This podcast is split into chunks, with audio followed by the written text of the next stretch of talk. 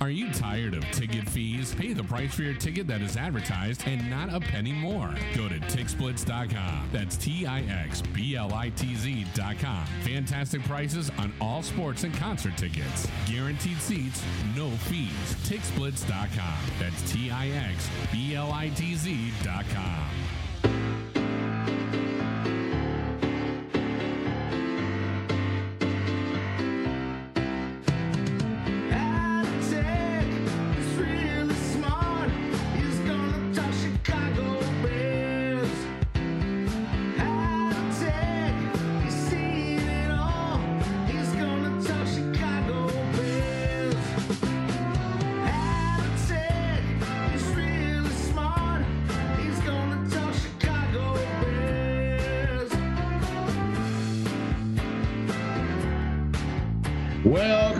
Welcome, everybody, to another episode of Halatek Hall. Good morning, Mr. Halatek. How are you? Uh, good morning. I'm I'm great. What an exciting day for for our listeners. We record on Wednesday mornings, uh, and we get the show out usually by Thursday afternoon.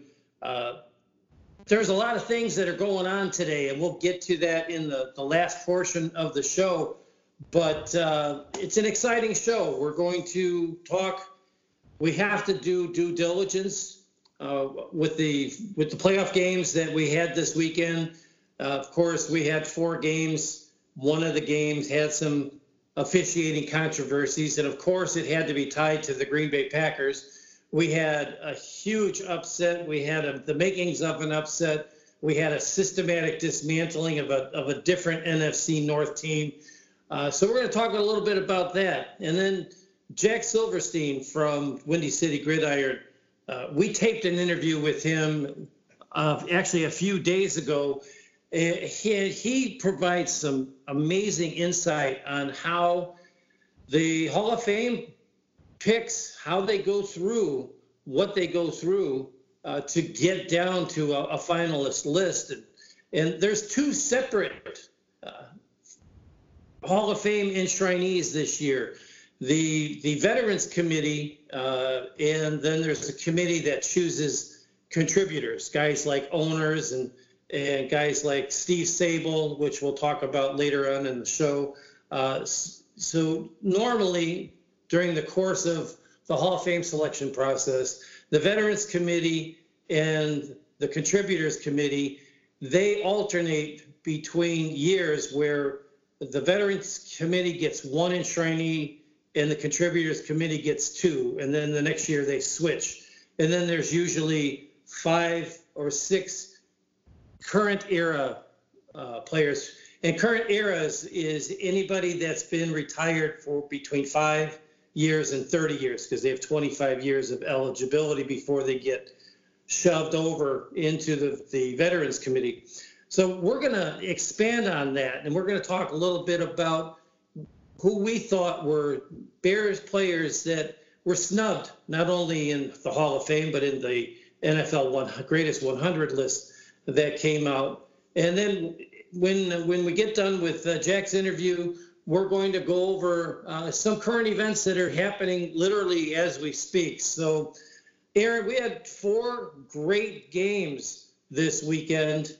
Uh, one, we had a huge upset, and the other one, we had uh, uh, a dis, like I said before, uh, to lead off the show, a systematic dismantling of the of the Minnesota Vikings. Uh, the first game was the Tennessee Titans versus the, the Baltimore Ravens, and I don't think anybody saw what was to come this this past Saturday afternoon as far as uh, Tennessee, Baltimore, um, you know, it's uh, it, I think what happened with them was actually pretty similar to um, what ended up happening with the uh, Chiefs game uh, with the Texans. Uh, it, it, started out um, kind of snowballing the wrong way. Lamar Jackson uh, turning the ball over um, and you know looking pretty shaky. Um, and uh, you know the, the Titans are have been doing what they've been doing, which is kind of uh, throwback to a bygone era of, of running the ball and uh, throwing it very little uh, playing good defense. Uh, and uh, you know the Ravens kind of went to what they've been doing all year, and it just didn't work. You know, they've been known for going for it on fourth down a ton, and it didn't work. And I think Lamar Jackson was the victim of some bad luck on some turnovers with the ball getting tipped. Uh, and he really, you know, kind of.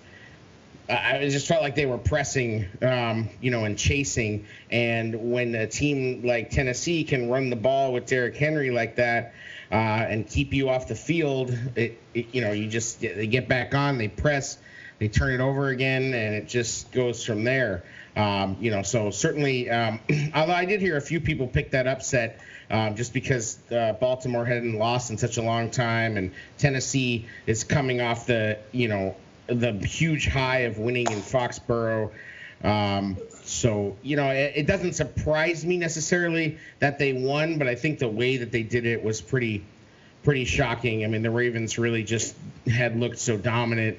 Uh, you're talking about a team that that set the record for rushing yards in a season, and uh, in the Ravens, and you know this dynamic quarterback, and you know the defense had been playing well, and you know it just seemed like nothing, nothing worked. Nothing did work. In fact, the the the, Titans got off to a 14 the 14 to nothing lead. Baltimore couldn't do anything. Uh, they had not been stopped all season long on fourth and one. And they got stopped not once, but twice. I think once in each half. And they were just, you could see the frustration on Lamar Jackson's face when he went over to the sideline and hang, you know, hung his head on the, the back of the the uh, bench.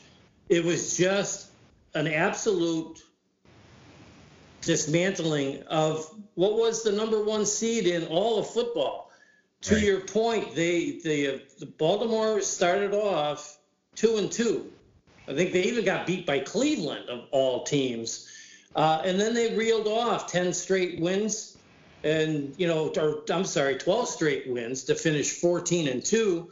Uh, but they, you know, this this argument that some people have that a bye week tends to make a team come out flat. Well, not only that, but they didn't play most of their starters in the last game of the year. So now they right. literally had, you know, three weeks of rest, and they, you know, they came out flat, and it was it was so apparent if you start watching the game from the very beginning.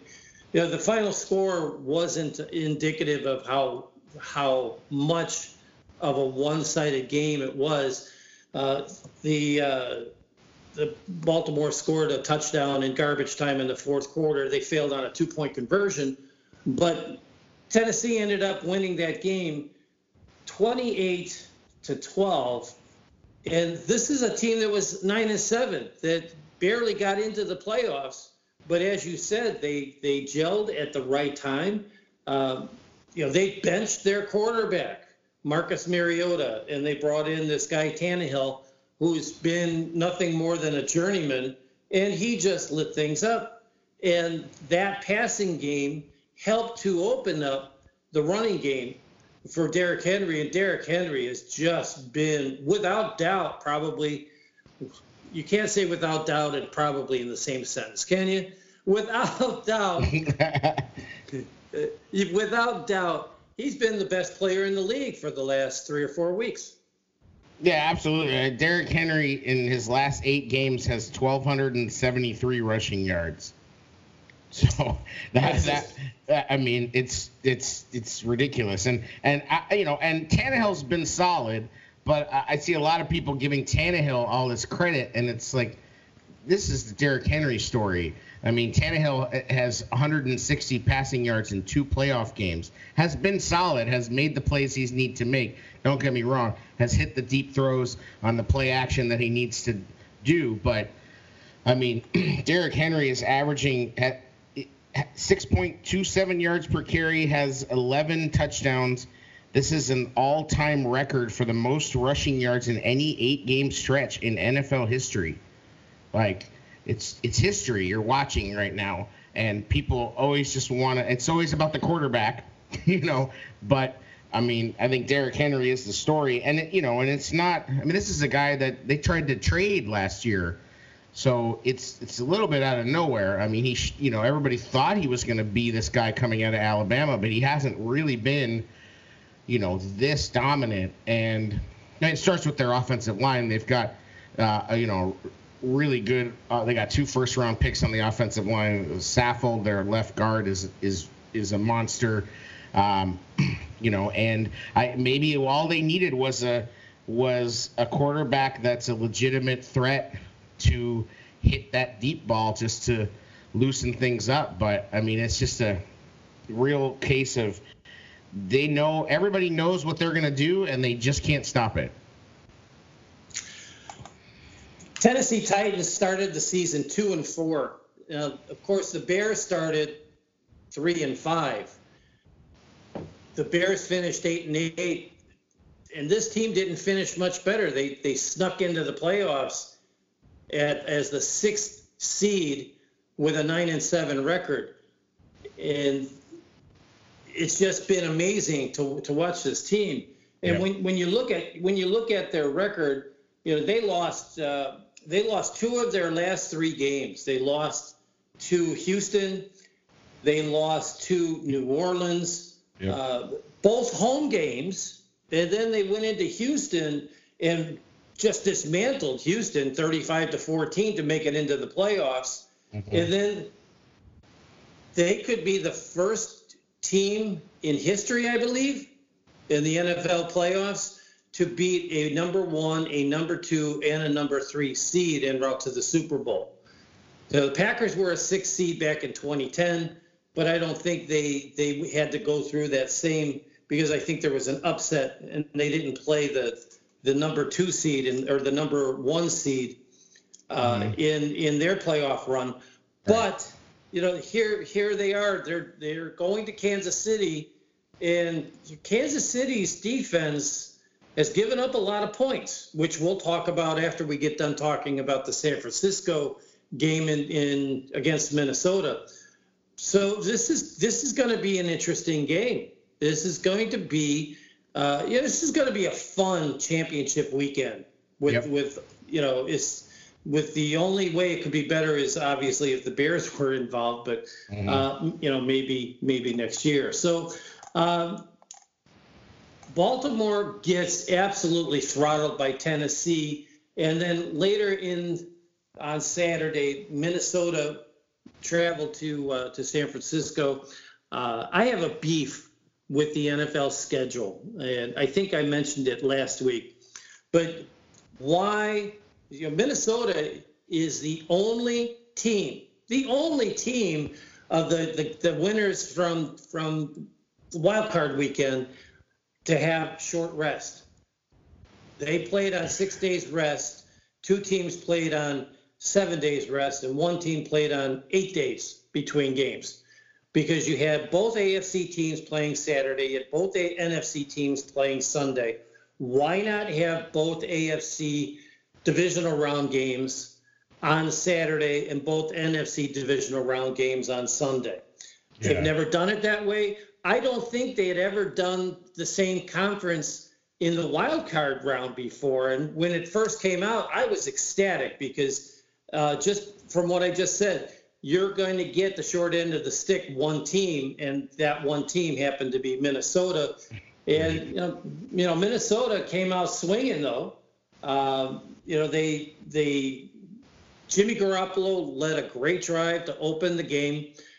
Minnesota came right back down and scored. And you're thinking, okay, here we go. This is going to be a high scoring game. And then, you know, slowly but surely, San Francisco just kept on, kept on, kept on. They outscored Minnesota 17 to 3 the rest of the way to, to punch their ticket to host the winner of Sunday's game, which was Seattle and Green Bay.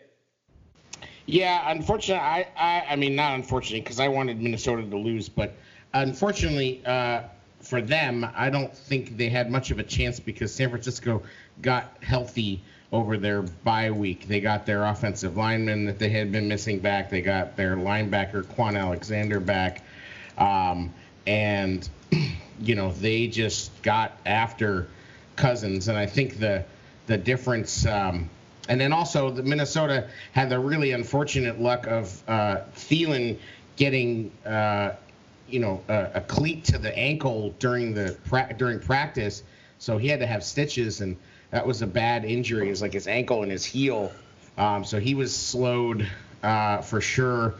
And I just, you know, I didn't think that Minnesota had much of a shot, but then when 40, the 49ers got back all those guys they had been missing, um, you know, their defense is just is just really really good. They've got a lot of playmakers on it. Uh, and you know, on offense, they they do what they need to do. I mean, uh, Garoppolo is not super flashy, um, but they they have a really strong uh, play action offense, and they can run the ball. They have a lot of interchangeable running backs. Um, you know, not one guy that ran for a huge amount of yards, just a bunch of guys that have run for you know five, six hundred, and and uh, you know Shanahan's a good coach. He's smart the way they mix the plays up and you know they they control the ball and Garoppolo, you know, as long as he doesn't turn the ball over, he's he's pretty solid. Uh, and then they have Kittle, and Kittle's you know Kittle's like Kelce or Gronk or some of these guys. It's just a it's almost an impossible cover uh, for teams. So it's you know I, am not surprised that Minnesota um, ran out of gas or you know didn't have the. Uh, I think they kind of shot their wad against New Orleans. Um, and uh, you know that's fine with me. uh, our our our loathing of Minnesota is definitely showing through. the, the um, you know Jimmy Garoppolo only only threw the ball 19 times. He only completed 11 for 131 yards. He did have a pick. He had the touchdown on the first drive of the game, but Coleman 22 carries for 105 yards uh, Mostert, oh, I don't even really know about. Uh, right. 12, 12 carries for 58 yards. Uh, Breida had 17 yards on eight carries. Sam, Samuel, their their wide receiver, did a jet sweep for six yards, and uh, Jimmy Garoppolo was credited with four rushes for a grand total of zero yards. So you look at that, that's uh, 22, 42, 47 rushing plays to only 19 pass plays. And on yep. the other side of the ball, Minnesota just didn't have the ball. They only ran 39 plays, according to CBS Sports. Cousins was 21 to 29, but only for 172 uh, yards. He had a touchdown. He did have a pick. Uh, Cook only nine rushes for 18 yards, two yards a carry. Yeah. Uh, and then their their other running back ran one time for three yards. So it was a slow but steady dismantling of the Minnesota Vikings. Now, before you know, you know, we like to slam the Vikings, we like to slam the Packers because that's what we do as Bears fans. But we, you got to give credit to the Minnesota Vikings because they did have they had a pretty decent year. Mm-hmm. The only team the only team they couldn't beat was Chicago. Right. Chicago swept the series. So it's uh, uh, it's going to be a tough division next year. I don't think Detroit's going to be much of a problem again, but I think that that there is not a lot separating Green Bay, Minnesota, and Chicago, even though record-wise this year there was a big separation. But when you look back at what the Bears did against the Vikings, what they did against the Packers, they're one both Packer games were one-score games, and they should have won both games. Mm. Okay, so instead of the Minnesota being 10 and 6, or I'm sorry, instead of Green Bay being 13 and 3, they're 11 and 5. The Bears are 10 and 6. The Vikings are 10 and 6. Who gets into the playoffs? The Bears do because they swept the Vikings. Right. So, you know, and if you just take those two Packer games in the San Diego missed field goal game, now the, the Bears win the division. So that's how close the Bears are we'll get into more about the Bears in the second half of the show. Sunday's games. Wow. Wow. Wow. Sunday's game. Houston gets off to a huge lead.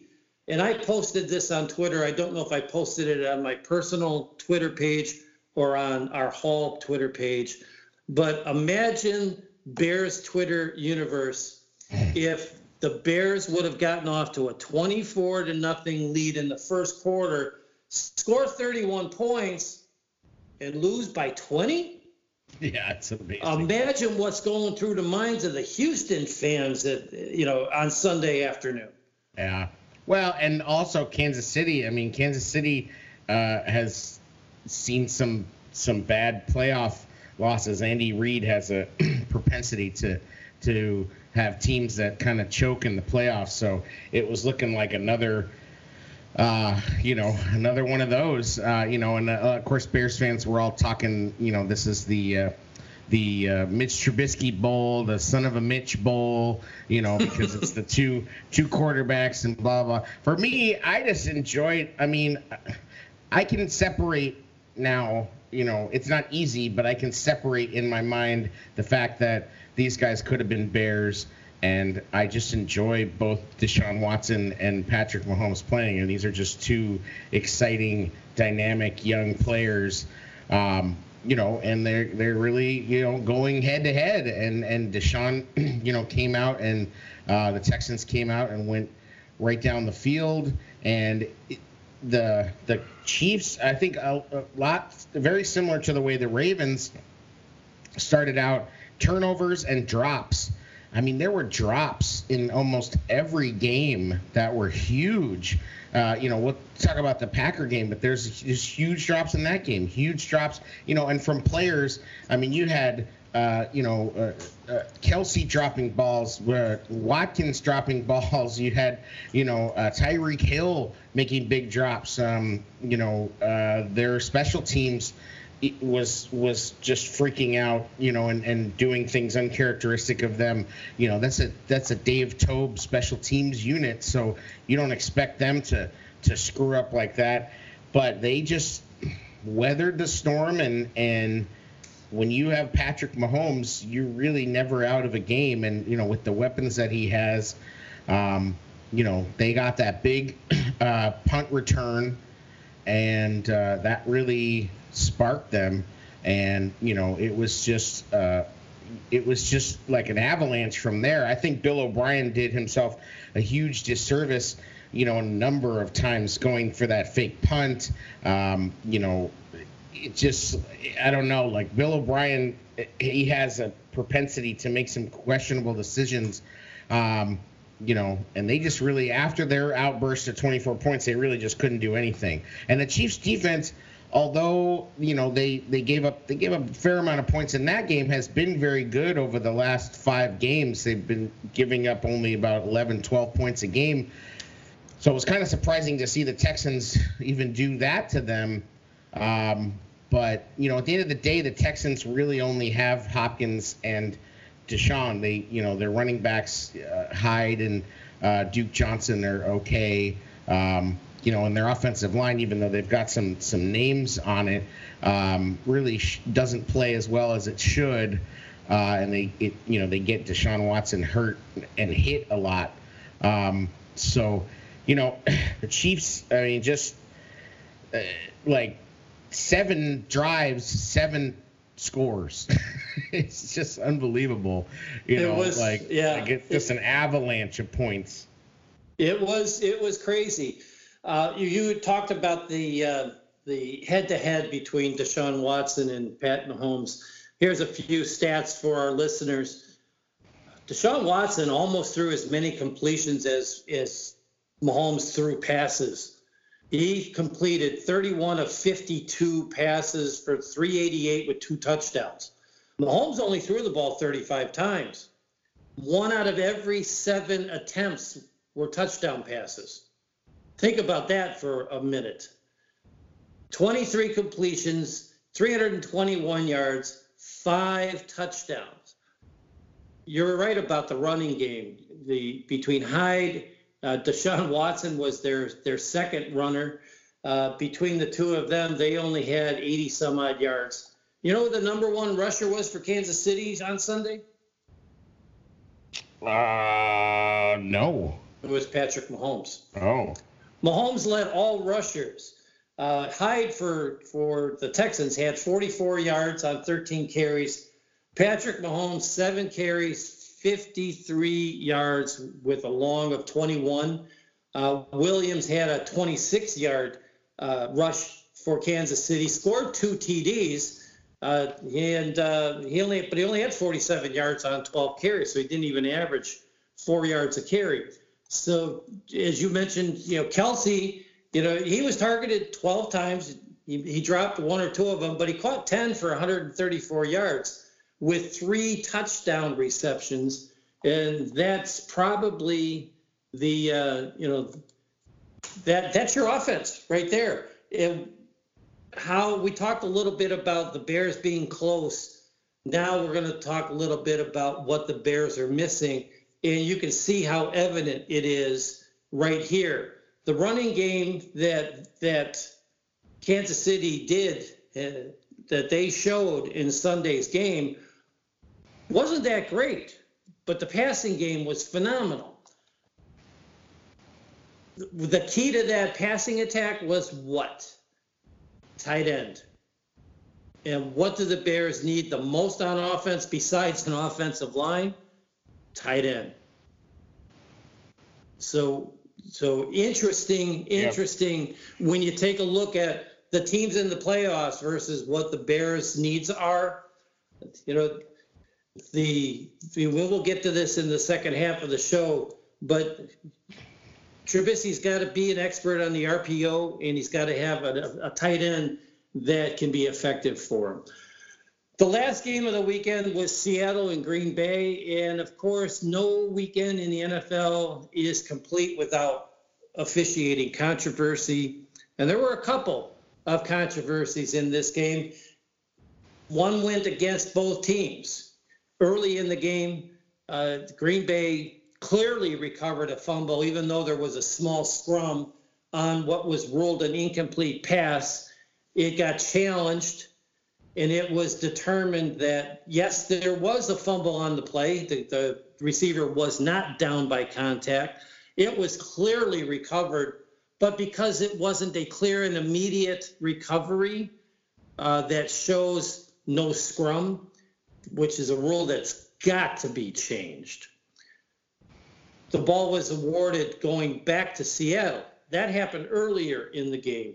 Later in the game, when Seattle had a boatload of momentum and they needed to get the ball back just one time, trailing 28 to 23. Got to give credit to the play design because Aaron Rodgers found Jimmy Graham open. Is he was about four yards from the line of scrimmage, needed get five more yards he was tackled short of the line to gain. It was clearly short of the line to gain. And it was ruled a first down. And review, because it's an automatic review, because it's under two minutes, they somehow don't have, with 47 cameras in Green Bay for this game, they don't have a camera angle that shows that he shorted that first down. So let's rehash. You see the play happen live. You see Jimmy Graham's helmet hit the ground just shy of the yellow line. But when you go to replay, there's a there's a shot from the sideline from behind the action showing that Jimmy Graham's elbow in the arm that's carrying the ball hits the ground before his helmet does. So at that point, the play is dead. He's continuing to move forward and sliding. His helmet hits the ground and then they actually place the ball about two feet beyond where he was initially down by contact from his helmet. So, you know, we were joking at, at work yesterday, and I work in a facility that's loaded with Packer fans. And we were talking about both Bears' needs in the upcoming draft and Green Bay's needs. And they said that uh, one of the Packer fans says, "Well, we we could definitely use some tight end help as well." And I said, "Well, at least you got a you've got a tight end on your team where the officials think his helmet is actually the football."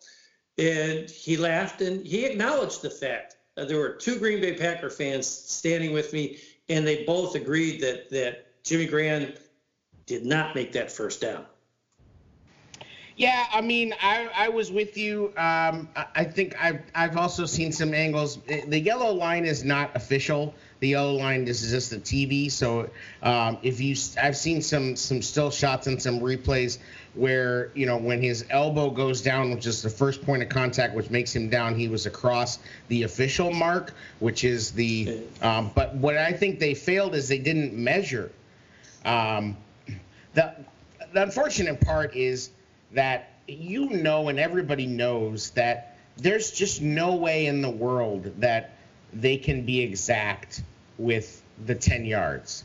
I mean, you're when you're talking about a game of inches and you know um, you know somebody moves the ball one way this way and then you when when they measure uh, you know a, a, first down is announced by the nose of the football it's just it's impossible the problem i had with that whole thing was you you have the replay clearly showing one thing and you know um, it, it looked really bad now, upon further review, and they even said this weird thing where they got more footage. They looked at additional footage, um, which I guess maybe didn't have the yellow line. Um, it's like, okay, so make up your mind. I mean, this is again why every stadium should be outfitted with the exact same camera setup for the purposes of officiating.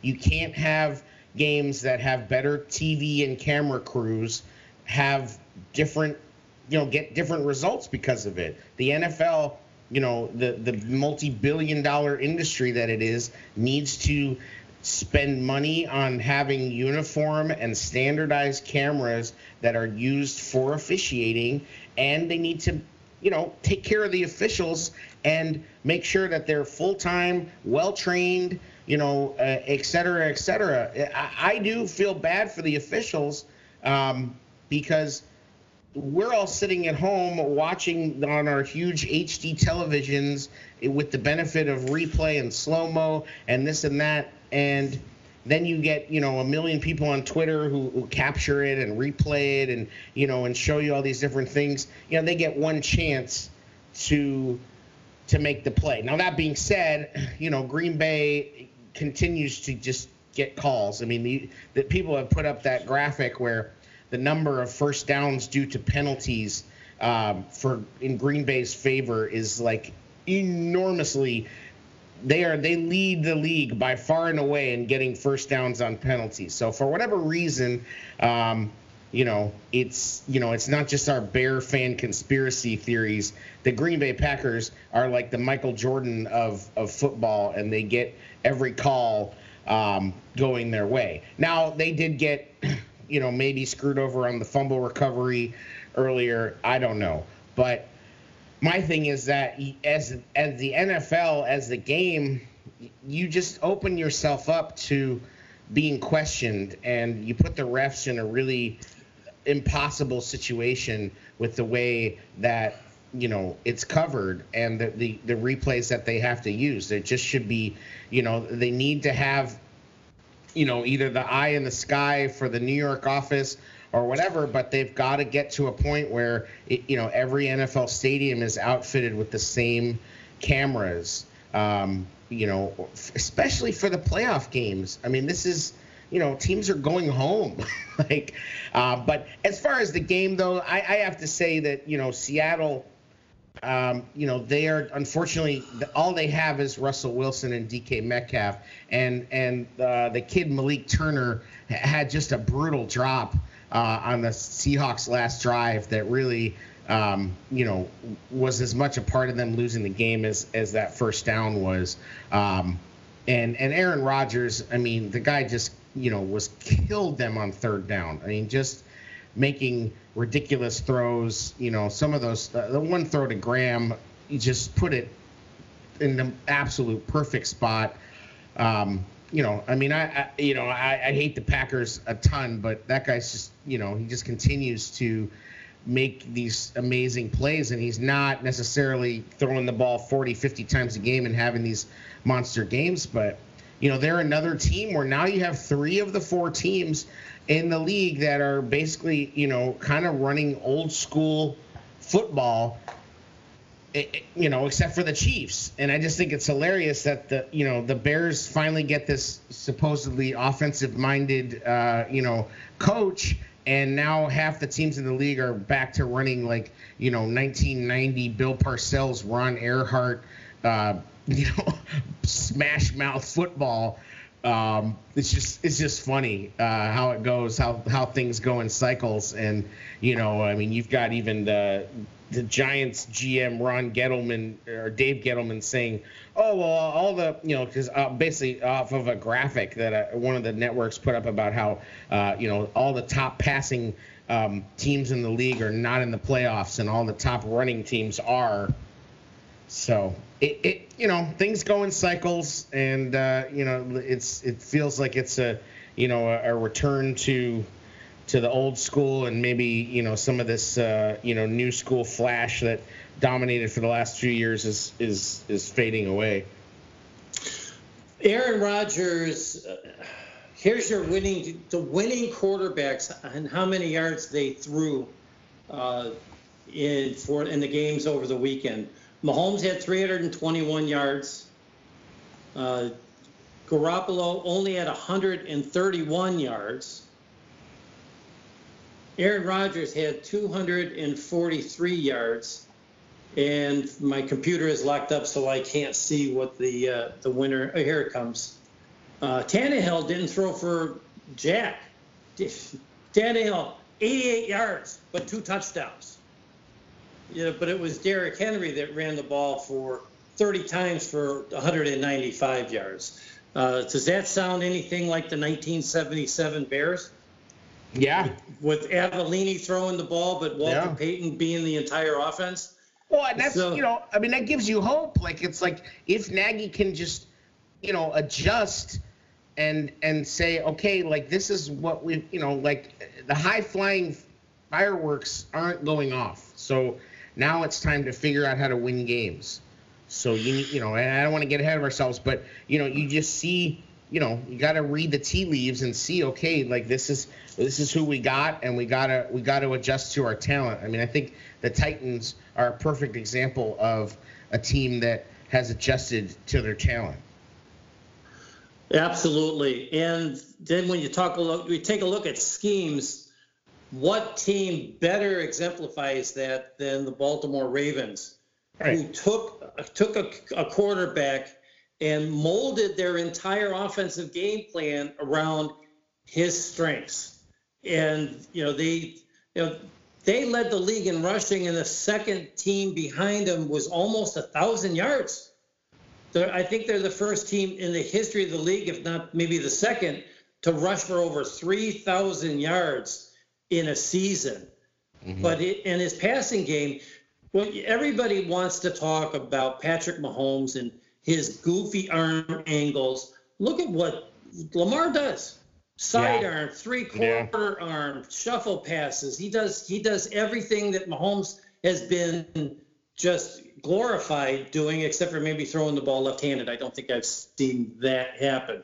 Right. That wraps up the uh, the the review of of the uh, NFL playoff games this weekend. We now head into Championship Sunday, probably the most exciting weekend of the year. Um, and uh, we'll we'll talk a little bit about those two games coming up. But first, we're going to take a break and hear from our sponsor, TixBlitz.com. And when we come back, Jack Silverstein joins us, uh, and it's a very fascinating interview Stay tuned. We'll be right back. So you're looking for great ticket deals. Who isn't? Well, TixBlitz.com has you covered. From the biggest sporting events to Broadway shows and concerts, TixBlitz.com has the best ticket selection at the very best prices out there and no service fees. So the price you see is the price you pay. Plus, TixBlitz.com donates up to 25% of their proceeds to charity. TixBlitz.com has the tickets you want when you want them. Go to TixBlitz.com today. That's TixBlitz.com. Every ticket, every venue everywhere. TixBlitz.com is uh, has been our sponsor ever since our podcast began, and and they have no service fees. So if you want to spend some money and, and get a little bit closer to the action, go to TixBlitz.com. That's T-I-X-B-L-I-T-Z.com. We are absolutely thrilled to have with us once again uh, Chicago sports historian uh, Jack Silverstein. Jack, how are you today? I'm I'm doing great, Mike. How are you, man? Uh, man, it was a tough season to get through for the Bears, and and uh, it's tougher watching the Blackhawks and the Bulls right now. So, uh, of course, we don't talk about those sports on this podcast, but maybe uh, on another one we can talk about it. um, but before we do, and since we're talking a little bit about other sports, uh, one quick question: What, How do you think the White Sox are doing in their off season? I mean, it looks like they're doing great. I actually don't really follow baseball anymore. I kind of fell off. I was a Cubs fan. I am a Cubs. I shouldn't say was. I am a Cubs fan. Um, but I kind of fell off with like being a day-to-day baseball follower. I know the buzz around the Sox is great, um, and all my Sox fan friends are thrilled. So I'm wishing, you know, I, am hoping for the best for them. Yeah, uh, it'll be a lot of fun. But back to uh, back to business. Uh, a lot of talk going on about the uh, top 100 players of all time. Uh, yeah. The Bears landed 10 players on that list. Uh, they've got 28 players and coaches in the Hall of Fame that had their primary uh, uh, work done with the Bears, and they actually have 35 Hall of Famers when you count guys like Alan Page, uh, who did most of their work with another team, but did spend some time with Chicago. Uh, but as always, there's there's always some people that that we think should be there, and and I reached out to you a, a few weeks ago to talk about this because it's important. And at Halatek Hall, we spend a little bit about history, the Bears' history, in every podcast. And since the season is over, and you know this uh, this episode will air uh, right before the uh, the conference title games it's nice to take a look at, at Bears history because there's so many fans that just don't know uh, a lot about Bears history, except for maybe the last 10, 20 years. Sure. And obviously, the last 10 or 20 years has been bereft of any real talent, except for the 2006 team that went to the Super Bowl. Uh, so let's take a look at, at what's going on right now with the Bears uh, in in terms of Hall of Fame nominations. Uh, they've got two guys nominated uh, for the special edition of uh, NFL 100. There's going to be 10 enshrinees in addition to the normal seven coming in this year. And the Bears have two nominees. Tell us a little bit about those two guys. Yeah, so what's going on is that ordinarily the way that the Hall of Fame works is there are a, there are a couple of different groups. The main one that people tend to focus on is what's called the modern era nominees. So when Brian Urlacher went into the Hall of Fame um, a couple of years ago, he was it's called a modern era nominee, and that is all players who have been retired for five years, and then you're eligible for that for 25 years when you hear someone talked about as a first ballot Hall of Famer, they've gone in in the first year of eligibility of those 25 years. And that's the majority of the Hall of Famers in a given year. You can have up to five, and typically there are five. Um, then they have the senior committee and what's called the contributors. The contributors are anyone who is not uh, being honored for being a player or being a coach. These are general managers, broadcasters, um, officials, uh, league administrators, owners, owners. Yep, absolutely. And the induction of these two groups, the seniors and the contributors, alternates every year. One year, one of them gets one and the other gets two, and then the next year, they switch, um, or, or a max, a max of one or two. For the hundredth year, which we all know this is the uh, 100th year of uh, NFL football. They've expanded that. They have a group of, they're going to have a group of 10 seniors, and they're going to then have three contributors and two coaches. So that's going to be 15 people in that group plus the five for the modern era. So you're looking at a, a max of 20 Hall of Fame enshrinees for this final year And the list of finalists for the seniors, as Mike said, includes two former Bears, Jim Covert and Ed Sprinkle. Um, let's start with Covert. Jimbo, obviously, we know him. I think people are probably pretty familiar with Jim Covert, um, offensive tackle in the 1980s, starter on the 85 team. Uh, I'm going to read you the 1980s all decade team um, because this is pretty significant. These are teams put out uh, for every decade of football, and they're voted for by the Hall of Fame voters. Okay?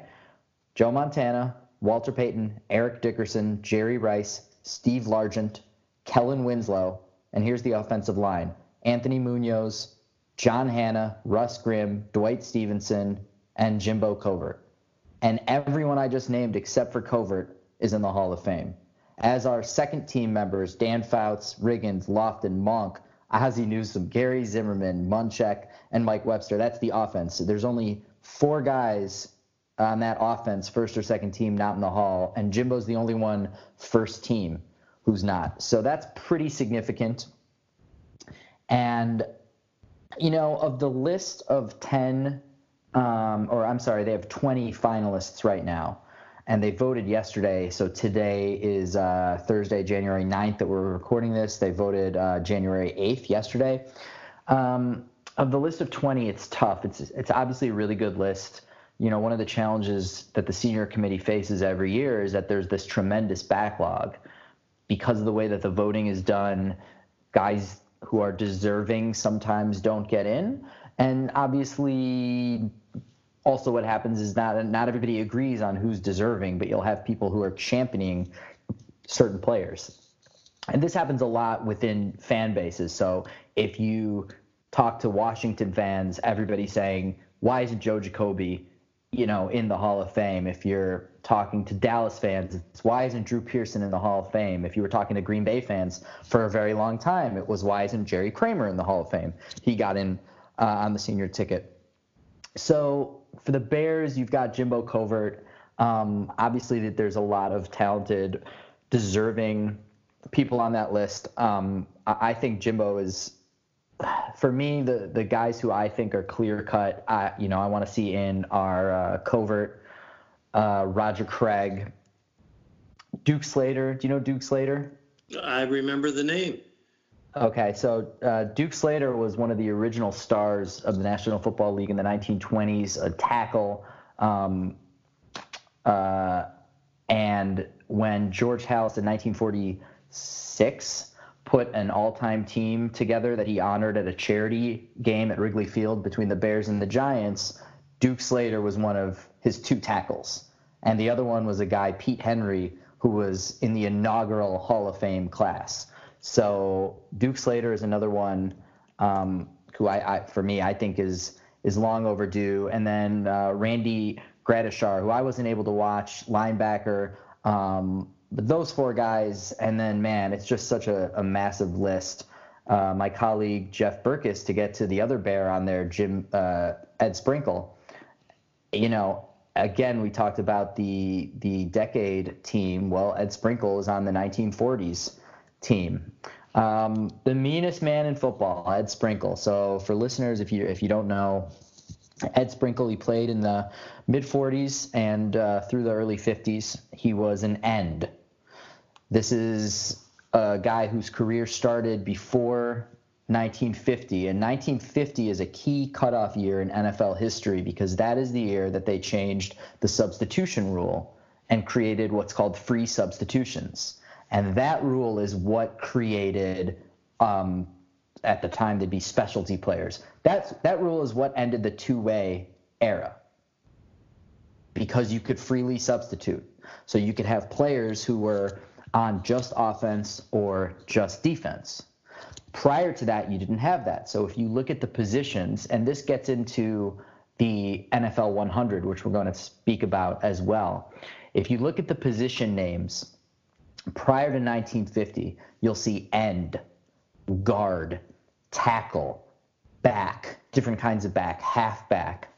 Um, and the evolution of the positions is such that they all started as two way players. So, what is an end, and what does this have to do with Ed Sprinkle? An end lined up, as you can imagine, on the end of the formation. This was as a pass rusher and as a pass catcher. So, defensive end, tight end, split end, what you know we used to call wide receivers a little before my time. That all comes from this idea of the end. So Ed Sprinkle was effectively a defensive end, and he was a pass catcher. He caught passes from Sid Luckman and Johnny Lujack and Bobby Layne, and um, known primarily as a defensive player. That's really where he stood out with like that meanness, but um, but a great uh, a, a, great end, a great pass catcher as well. And um, if you if you want to learn more about Ed Sprinkle, I recommend you go on Twitter and you reach out to my colleague Jeff. He is uh, Gridiron Born. That's Gridiron B O R N. And you ask you ask Jeff about Ed Sprinkle, and he will be delighted to no end to uh, to tell you about. You tell him Jack Silverstein sent you. Uh, so you're so going to have to tell him that I'm going to be reaching out to him to come on this show. All right, all right. I'll let him know. I'll let him know. So, so that is that's the group. And you know, if you look at the Bears one, I'm sorry, if you look at the NFL 100 list and you look at the list of defensive ends, the Bears have two guys there. They have Doug Atkins, but also a guy named Bill Hewitt.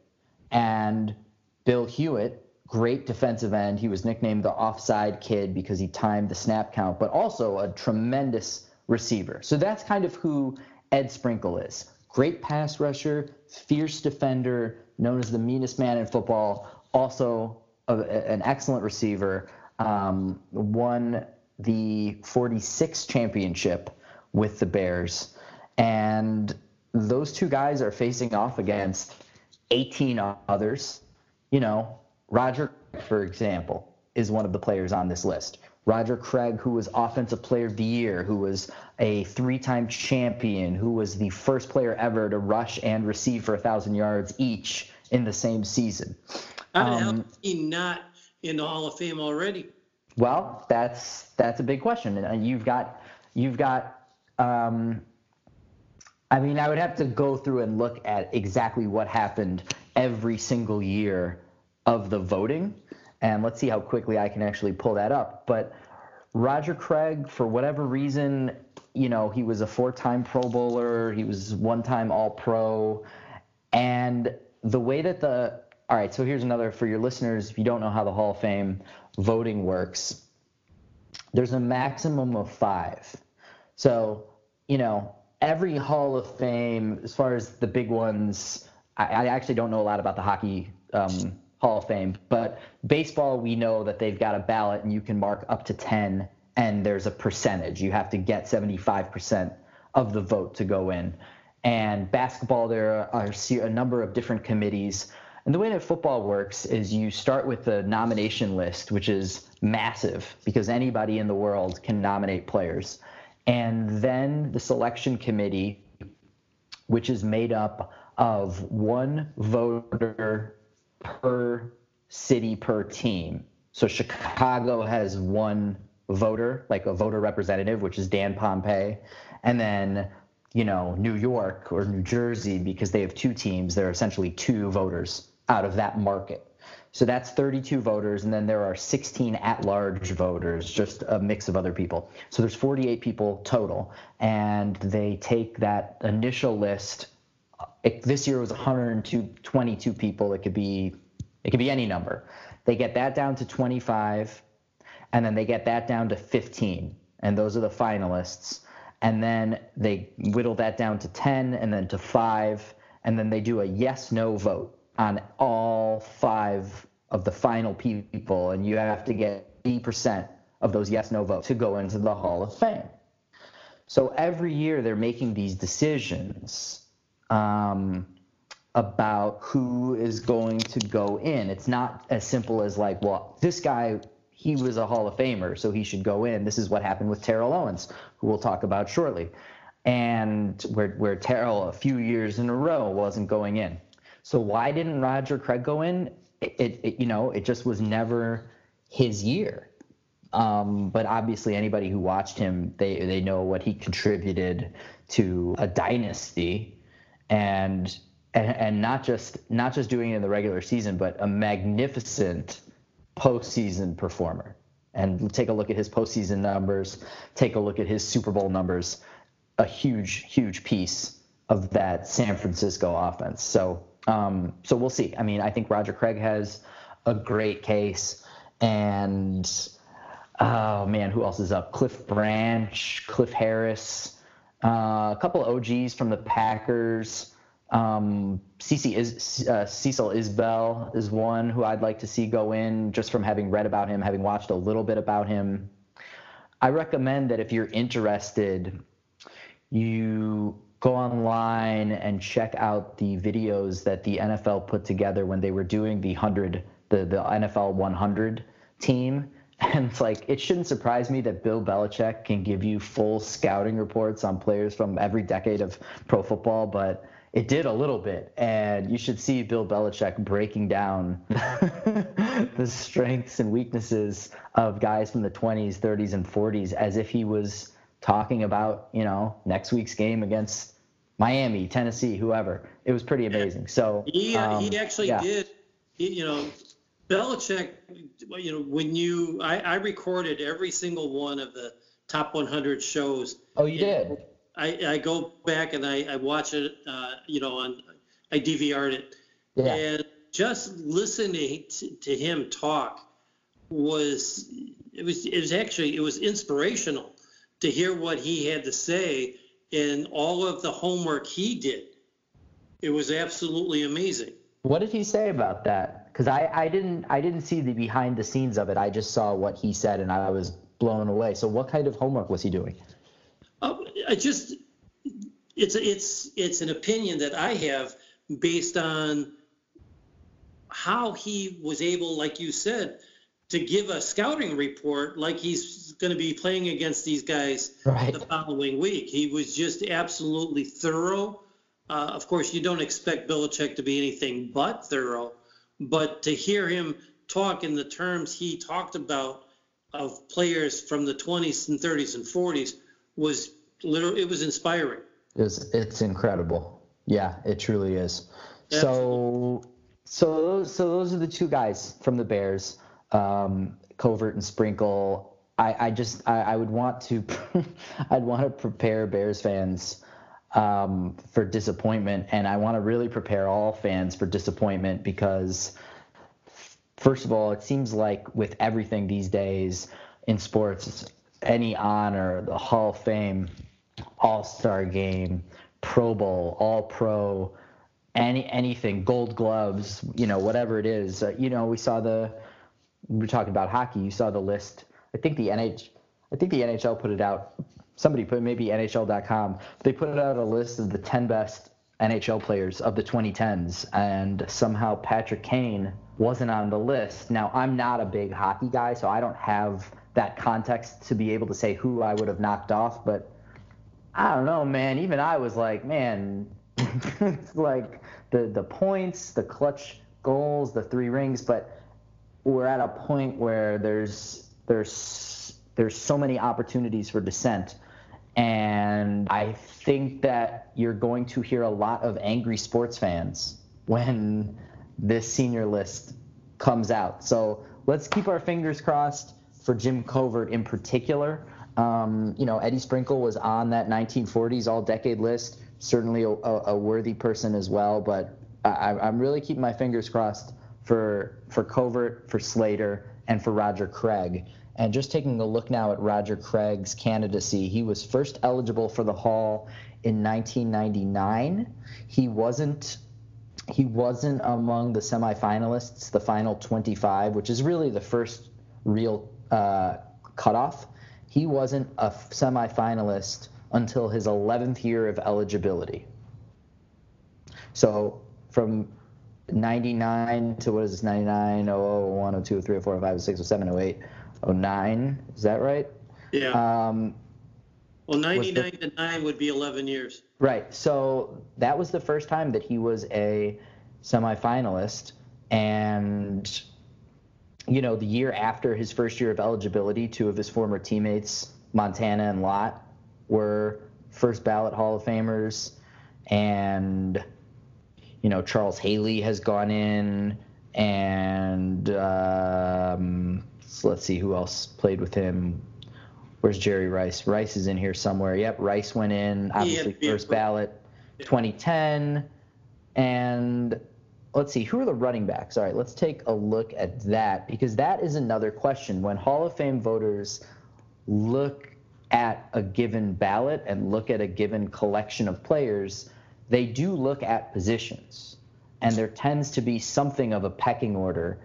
And Roger Craig just was not getting in. So here are the running backs who got in um, after Craig's eligibility began. Marcus Allen was the first ballot guy in 03. All right, no problem there.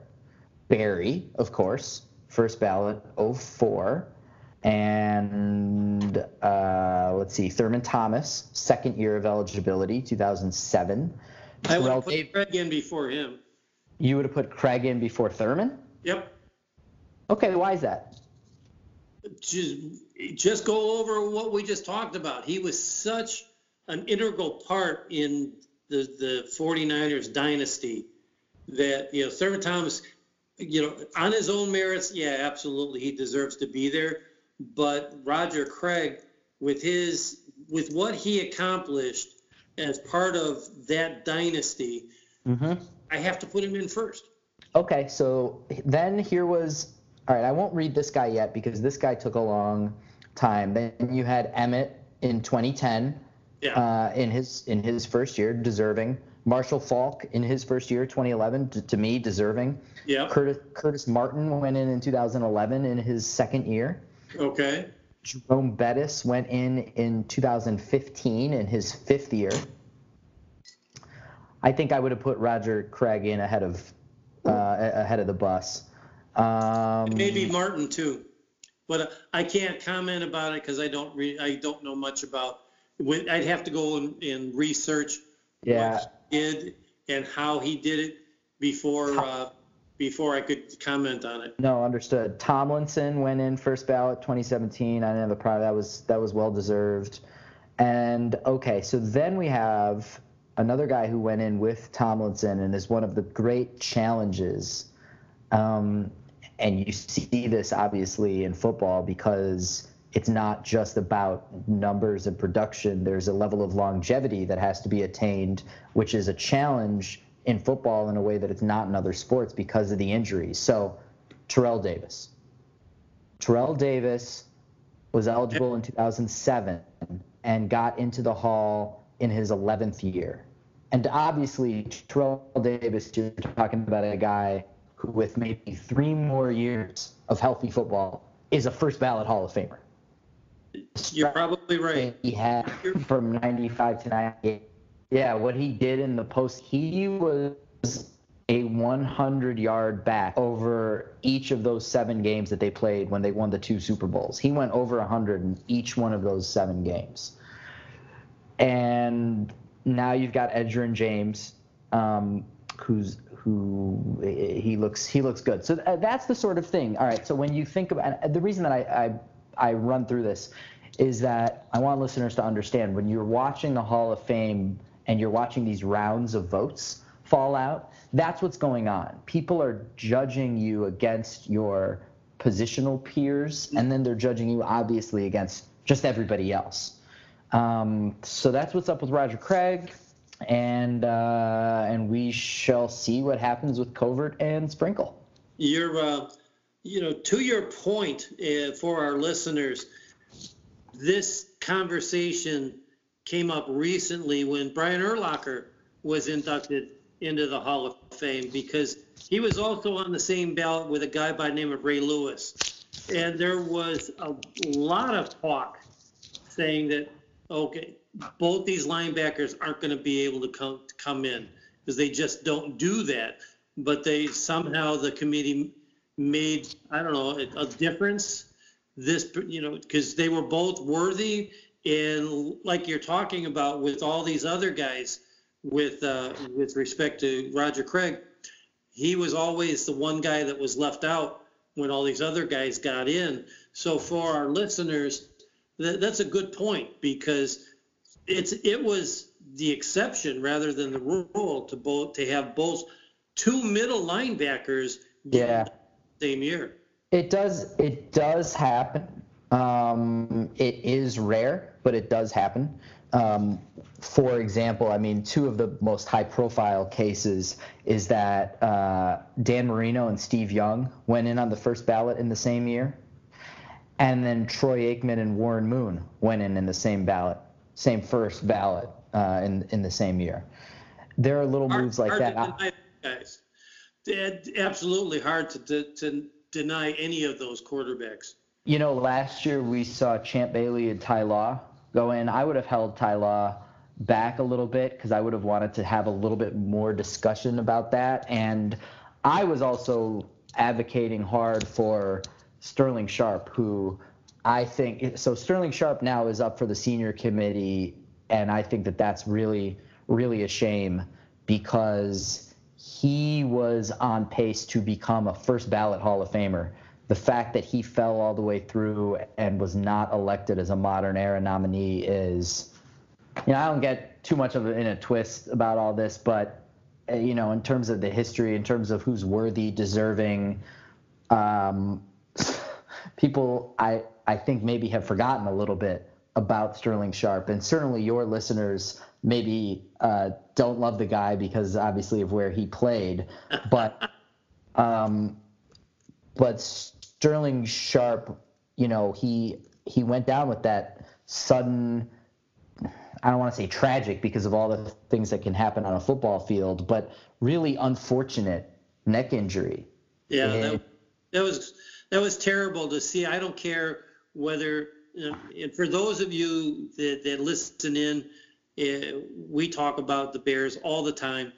I live in Wisconsin a lot of people don't know that. I grew up in the Chicago area. I've been a Bears fan my entire life, but but I I live in Wisconsin, and so I hear about Packer stuff all the time, and that was, I mean, people were just absolutely stunned when that happened. But Jack, I want to touch base before we switch to the uh, uh, the all-time 100 list.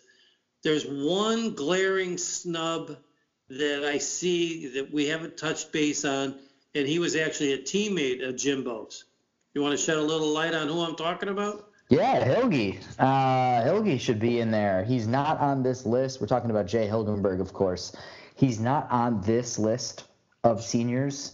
Um, he just recently um, of transitioned off of that modern era category. So he will be, if he goes in, he will go in as a senior category member, you know, Pro Bowler every year from 85 to 91, back to back All Pro in the late 80s. Obviously, we know what he did in 85, but, you know, he started every game uh, but two. He, well, every game. He, so he started every game he played in every game from 83 no no no 82 was a, was a strike year okay he played in every game from his rookie year until 19 of 81 until 89 he missed two games in 1990 and then and then uh, and then played 16 until 92 and then the and next year he, he played nine he New Orleans or something yeah he played one year with the Browns uh, started all 16 and 92 with Cleveland, and then and then played uh, a shortened run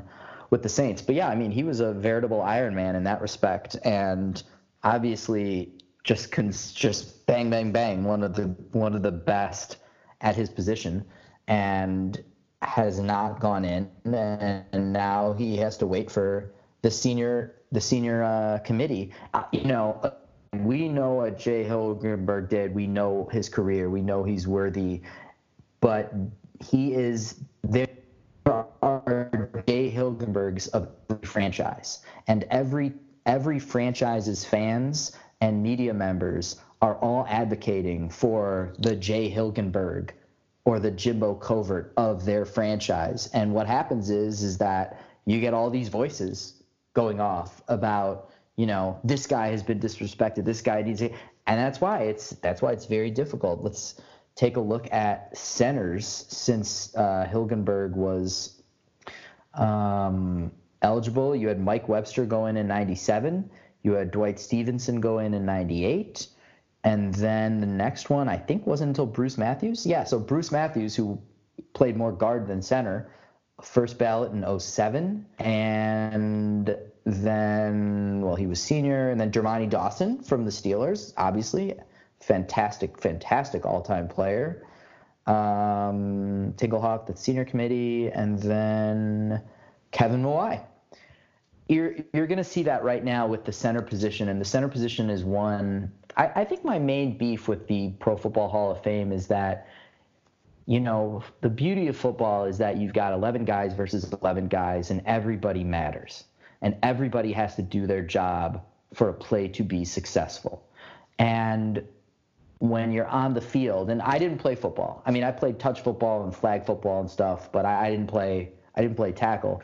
Um, so I so I speak of this as a fan and, and as a journalist, a story analyst, of course. But everybody on the field is working as one. And if you talk to, if you played football, I'm sure some of your listeners played football, and they know better than I what what uh, I'm about to say. But if you if you played football, or if you talk to the guys who have played at a high high level, they talk about the beauty of 11 people working as one.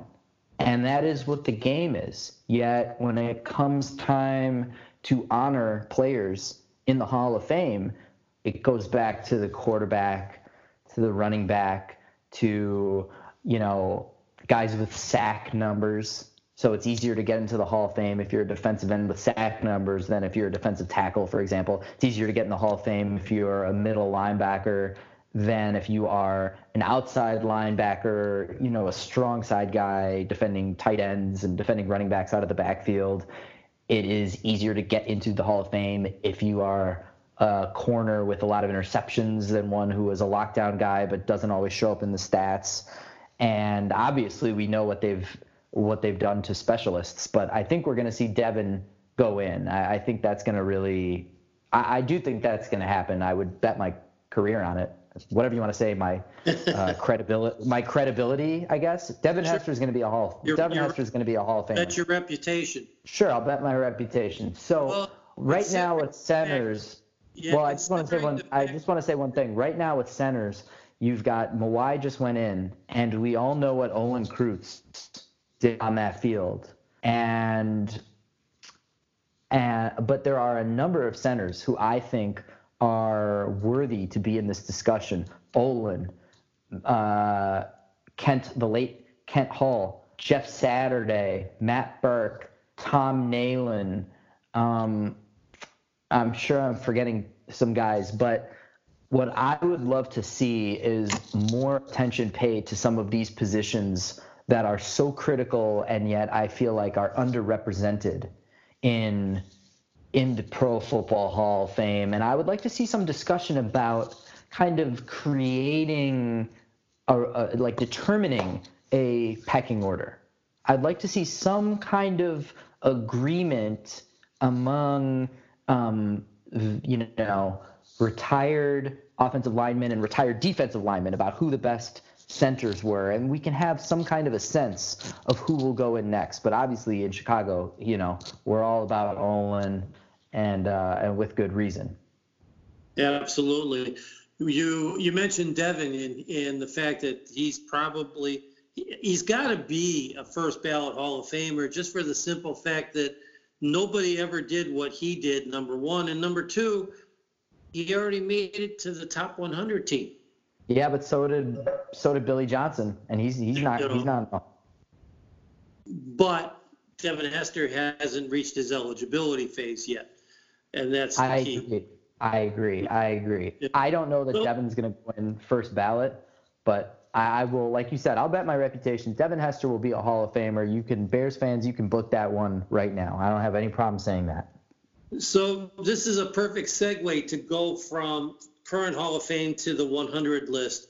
for the 100 year anniversary. And, and you and I talked about one guy that I thought was a surefire snub.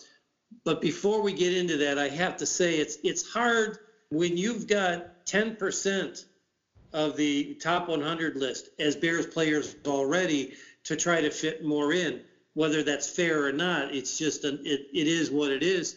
But if it wasn't for what Red Grange did to the to the game or with the game back in the barnstorming years, where and we talked about this when you were back on, on with our uh, with us back in October about that time, that era, uh, and we talked about the jerseys and, and whatnot.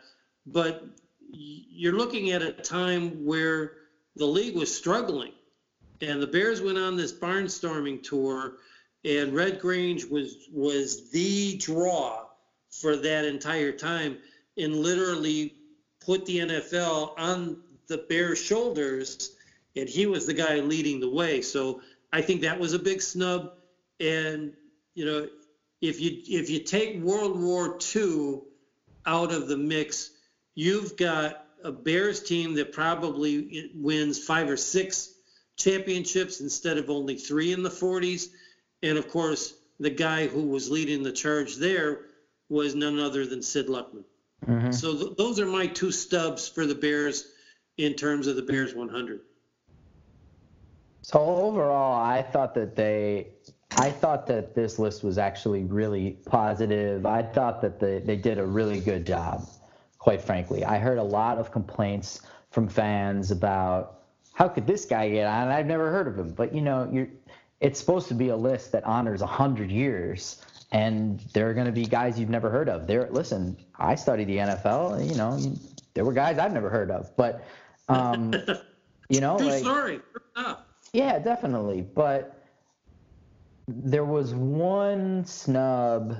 All right, so Red Grange. It gets into like this question of, well, are we honoring the greatest, or are we trying to tell like a story? because obviously there's no NFL without Red Grange. I mean, if you look at the everything, and we don't want to rehash the guy's history, but one really interesting thing you should do is take a look at the attendance figures of the Bears games in 1925 before and after Red Grange came. Um, I mean, it's it's it's stunning, and he changed the course of NFL history. I mean, he saved that league, and um, and then he and then he left, um, and and then he started his own league. He had these injuries, and then he came back, and he was an excellent excellent player, uh, offensively and defensively, for the Bears. And we were talking about um, we were talking about how the old position breakdowns worked. Well, Red Grange, obviously, we think of him as a running back. We're back, half back well, what is a DB? A DB, a defensive back, it was originally a defensive halfback. You had there was an offensive halfback and a defensive halfback. So Red Grange was a phenomenal, what we would call today corner, except for the wide receivers weren't out as far wide, but he was playing in the secondary. He he has one of the most clutch defensive plays or most clutch plays in NFL history. Um, in the 33 championship, the Bears leading the Giants 23 21. The Giants get a pass out, and they've got basically a two on one.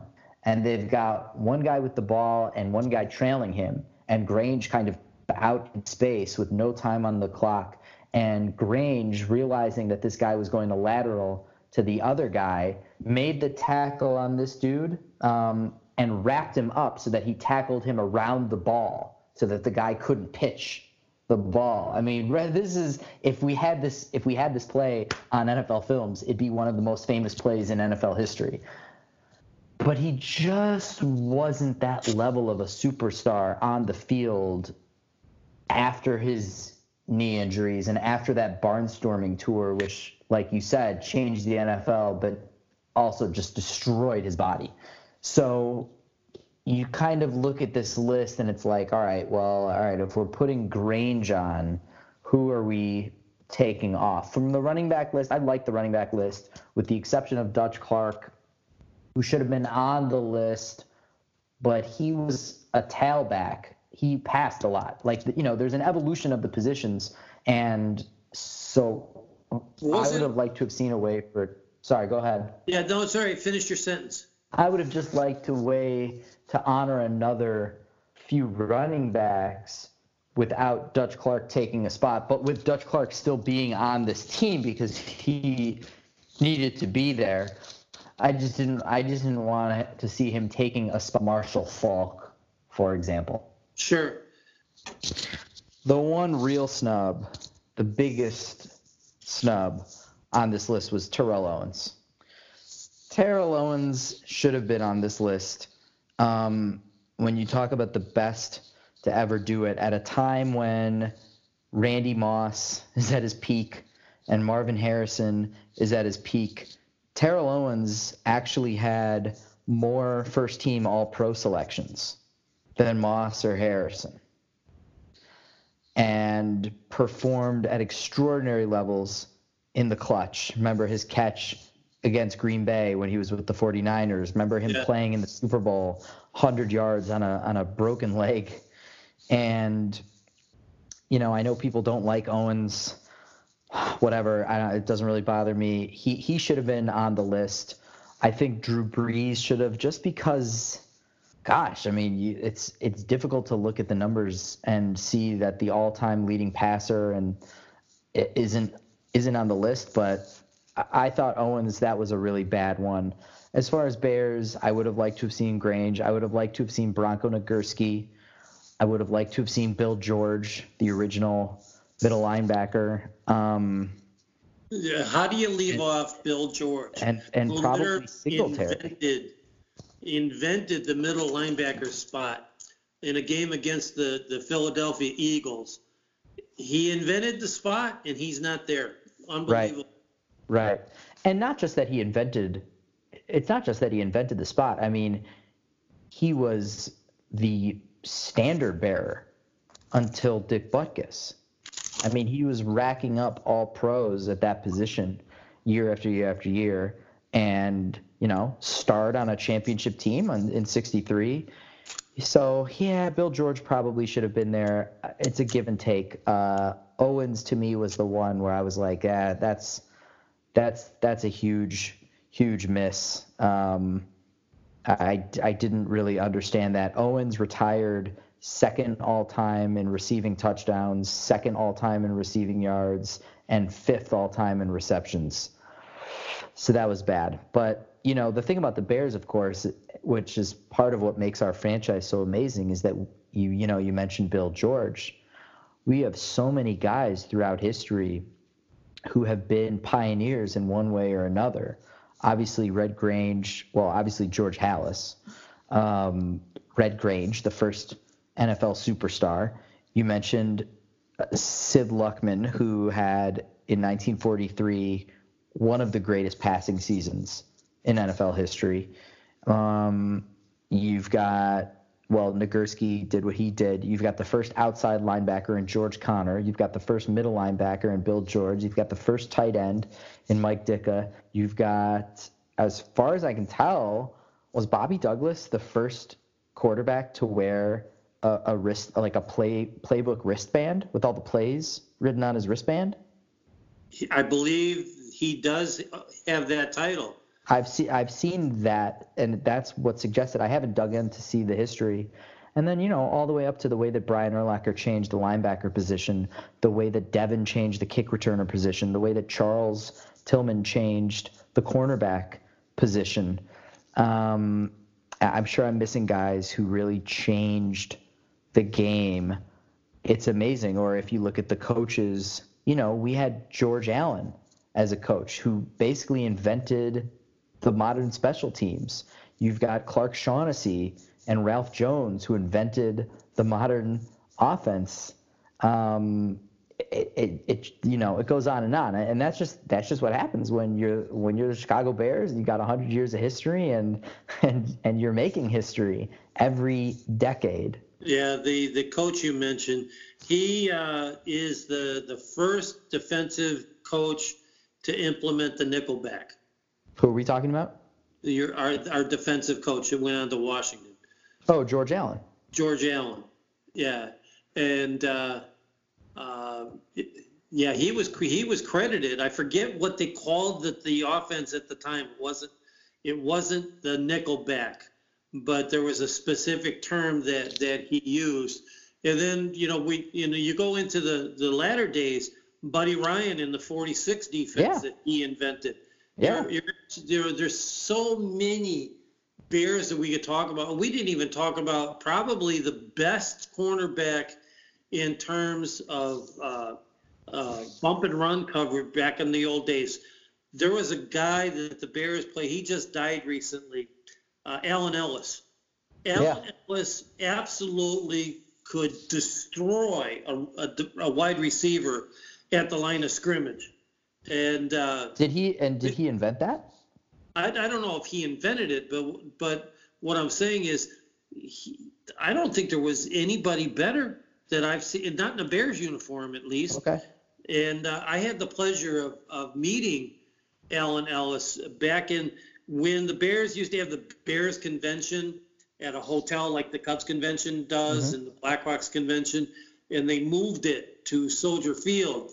The first year they moved it, I was I was there in I was in attendance for both days. It was Matt Forte's rookie year, and I got Okay. a chance to meet Allan Ellis, and I sat there and I told him I said I've never seen any Bear cornerback do it any better. He looked up at me and just said, "Thank you, man." And it was it, you know he died a That's couple of years ago, and for him to hear that from a from a fan, you know, Jack, I'm probably old enough to be your dad. I, I'll be 63 in a couple of months, and uh, uh, so I've I've and I've been to I prob I can't tell you how many Bears games I've been to, but there isn't aside from oh God, probably since 1965 until I moved to New Orleans in 1986, came back in 88. Aside from the year that they played in Champaign, there hasn't been a year other than 87, uh, 86, 87, and 2002 that I haven't been to at least one game since 1965. That's Yeah. amazing. So Well, hey, 86 is a good year to be a Bears fan in New Orleans, right? Yeah, it was. well, you know, funny thing. Two months to the day the Bears won the Super Bowl in New Orleans is when I was on a plane getting transferred to New Orleans from my job in Chicago, Wow. and then we moved back in uh, in July of '88. But that's another story for for another podcast. Uh, Jack, it's been a pleasure. I, I really appreciate you coming on with us and talking to some some really important Bears history.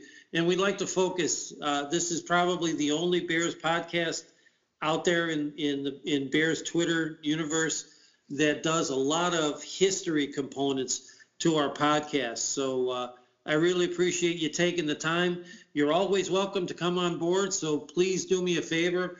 Reach out to me on Twitter if there's something important you want to say, because you've always got a free pass to come on board. I appreciate that, Mike. Thank you so much. So, so with with that, we're going to pause for a, a message from our sponsor, TixBlitz, and then we'll be right back with Aaron to wrap up the rest of the show.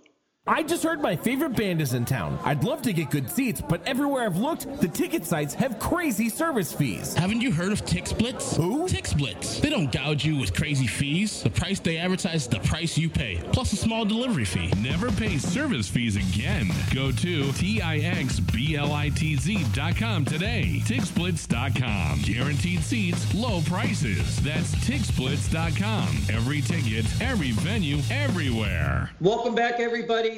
Jack Silverstein. There's nobody better. He's a Chicago sports historian for Windy City Gridiron. You can catch him at, at Read Jack on Twitter.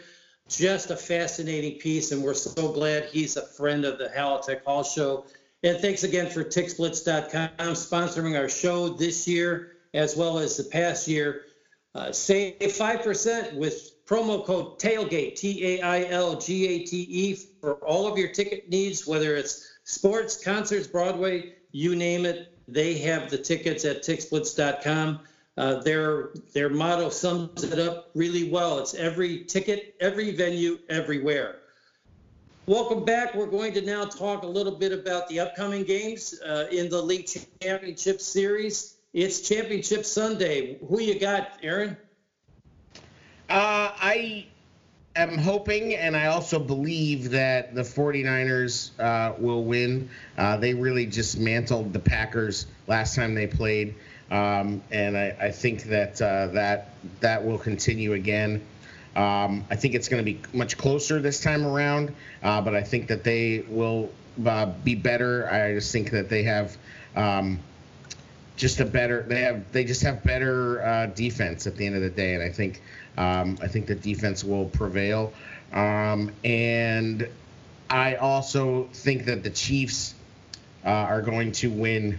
Um, you know, I think they're them playing at home uh, helps a lot, and I think I, I, also feel like that game may be pretty close, but it's also the kind of I feel like it could be similar where it's close and then the Chiefs just pull away. Um, but I just I, I think it's a you know it's a different uh, animal to stop Mahomes than it is to stop uh, Lamar Jackson. But uh, you know the Titans could definitely keep it close, and if they can keep Mahomes off the field, you never know. But I'll take the Chiefs and the Niners the the Chiefs game against the Titan game, I, I just I just can't get a read on it. Is is the Titans defense really that good, or is Mahomes going to find a way? Is Andy Reid going to find a way to, to break that that? Uh, they did lose seven games this year, so they're not perfect by any stretch of the imagination. But uh, I agree. I think Kansas City, uh, in the long run, has enough horses and enough speed to combat what Tennessee does on defense. And it's all going to be up to the tennis, the, the Kansas City defense being able to stop Derrick Henry. In the NFC game, you know, Green Bay is is going to be smarter and wiser in this game. So yes, I agree it's going to be close. Uh, but with and, and, Green Bay fans travel well. Don't get me wrong. So there'll be a, a nice contingent of, uh, of Packer fans out in San Francisco. But overall, there are some shaky things that that Packers defense allows, and one of them is a running game, unless they're playing Chicago. but uh, right. so the game, the blueprint that they had over Minnesota last week, I think you're going to see much more of the same this Sunday. Uh, and I don't I don't think that uh, Green Bay uh, Aaron Rodgers gets flustered on the road. Mm-hmm. Let's just let's just put it that way. Mm-hmm. And and I think that overall San Francisco uh, will probably not only win. I think it'll be a high scoring game. I think you know the the over under on this game is, is about 45 points, and San Francisco is a seven and a half point favorite. And I think San Francisco is going to cover both the spread and, and the over on this game. So it'll be it'll be interesting. It'll be interesting. So uh, next week when we come on back, uh, we actually have an exciting guest on. Uh, BearReport.com's very own Zach Pearson will join us, and we'll talk about the uh, the, the championship game. So now we're going to segue into our last portion of the show. A lot of things have happened, and as I mentioned, uh, it is uh, about 10:30 on Wednesday, January 15th, uh, as we're taping this show, and it'll probably go up on the uh, on the boards with podcasts and, and Apple sometime tomorrow. But a lot of things have happened in the last three days. First, the Bears hired an offensive coordinator. Aaron and I kind of disagree about his qualifications and what he's there for. Um, the Bears announced an important change in their their summer camp, and as just going on right before we, we came on to this show, the 10 enshrinees to the Hall of Fame from the Veterans and uh, Contributors Committee that's part of the centennial of Bears uh, of NFL 100 was announced. And we'll start with that because we've got really exciting news. And the interview that, that we just had with, with Jack Silverstein was taped a couple of days prior to this taping. So we talked a lot about Ed Sprinkle. We talked a lot about Jimbo Covert. And I am so blessed and happy to announce that both Sprinkle and Jimbo Covert have been in or will be enshrined this year as part of the centennial uh, celebration. So congratulations to both Jimbo uh, and Ed Sprinkle. Ed Sprinkle, George Halas has commented uh, later on that Ed Sprinkle was the best rusher, quarterback rusher he's ever seen. Jimbo Covert dominated the left tackle position. Uh, both members, both Sprinkle and Covert were on the all decade teams. And in fact, Ed Sprinkle was the only player from the 40s all decade team that had yet to make the Pro Bowl or the, the NFL Hall of Fame. So they finally corrected that wrong. Uh, there's been some uh, some great names uh, that were announced today, and we'll go through them um, real quick. Um, Paul Tagliabue, Jimbo Covert, Winston Hill, an offensive tackle with the Jets and the LA Rams from the 60s and 70s. Harold Carmichael, who I had the pleasure of seeing play, he was a wide receiver for Philadelphia from 1971 to 83, and he played his last year with Dallas. Uh, Duke Slater, he played with, there was a team in Milwaukee called the Milwaukee Badgers, and then he, he later went on to the Rock Island Independents and then the Chicago Cardinals. Ed Sprinkle, the Bears defensive end. Uh, Steve Sabol, why he wasn't in the Hall of Fame between, before now is absolutely beyond me. Yeah. Alex Alex Karras, a defensive tackle from the Detroit Lions. Uh, he was absolutely uh, one of the best defensive linemen in the 60s. Unfortunately, he played for the Detroit Lions, so nobody heard about him. Uh, he actually did. He was on the, the, opening years of, of Monday Night Football. Bobby Dillon, which is a safety from Green Bay Packers. Donnie Shell, where most of our listeners could remember him because he's more of a of a uh, uh, not current, but he played from 74 to 87 with with Pittsburgh, so he's still in the Veterans Committee. Uh, George Young, uh, he was a general manager for Baltimore, Miami, uh, the New York Giants, and he was a big part of uh, the National Football League office from 1998 to 2001. Cliff Harris, safety from Dallas Cowboys from the 70s. Max Speedie, another old timer from 46 to 52 with the Cleveland Browns. And as I had mentioned earlier, Commissioner Paul Tagliabue, uh, who was uh, the commissioner who who succeeded Pete Rozelle and was the from 1998 to 2006 he was the commissioner of the league. So congratulations to uh, to all of those guys. Aaron, uh, I don't know. You were young uh, when Covert was uh, was in his prime, but he did play until the 90s. Do you remember or anything or any stories about Jimbo? I mean, you know, he's a guy that's been around Chicago's the Chicago sports landscape, you know, since he retired.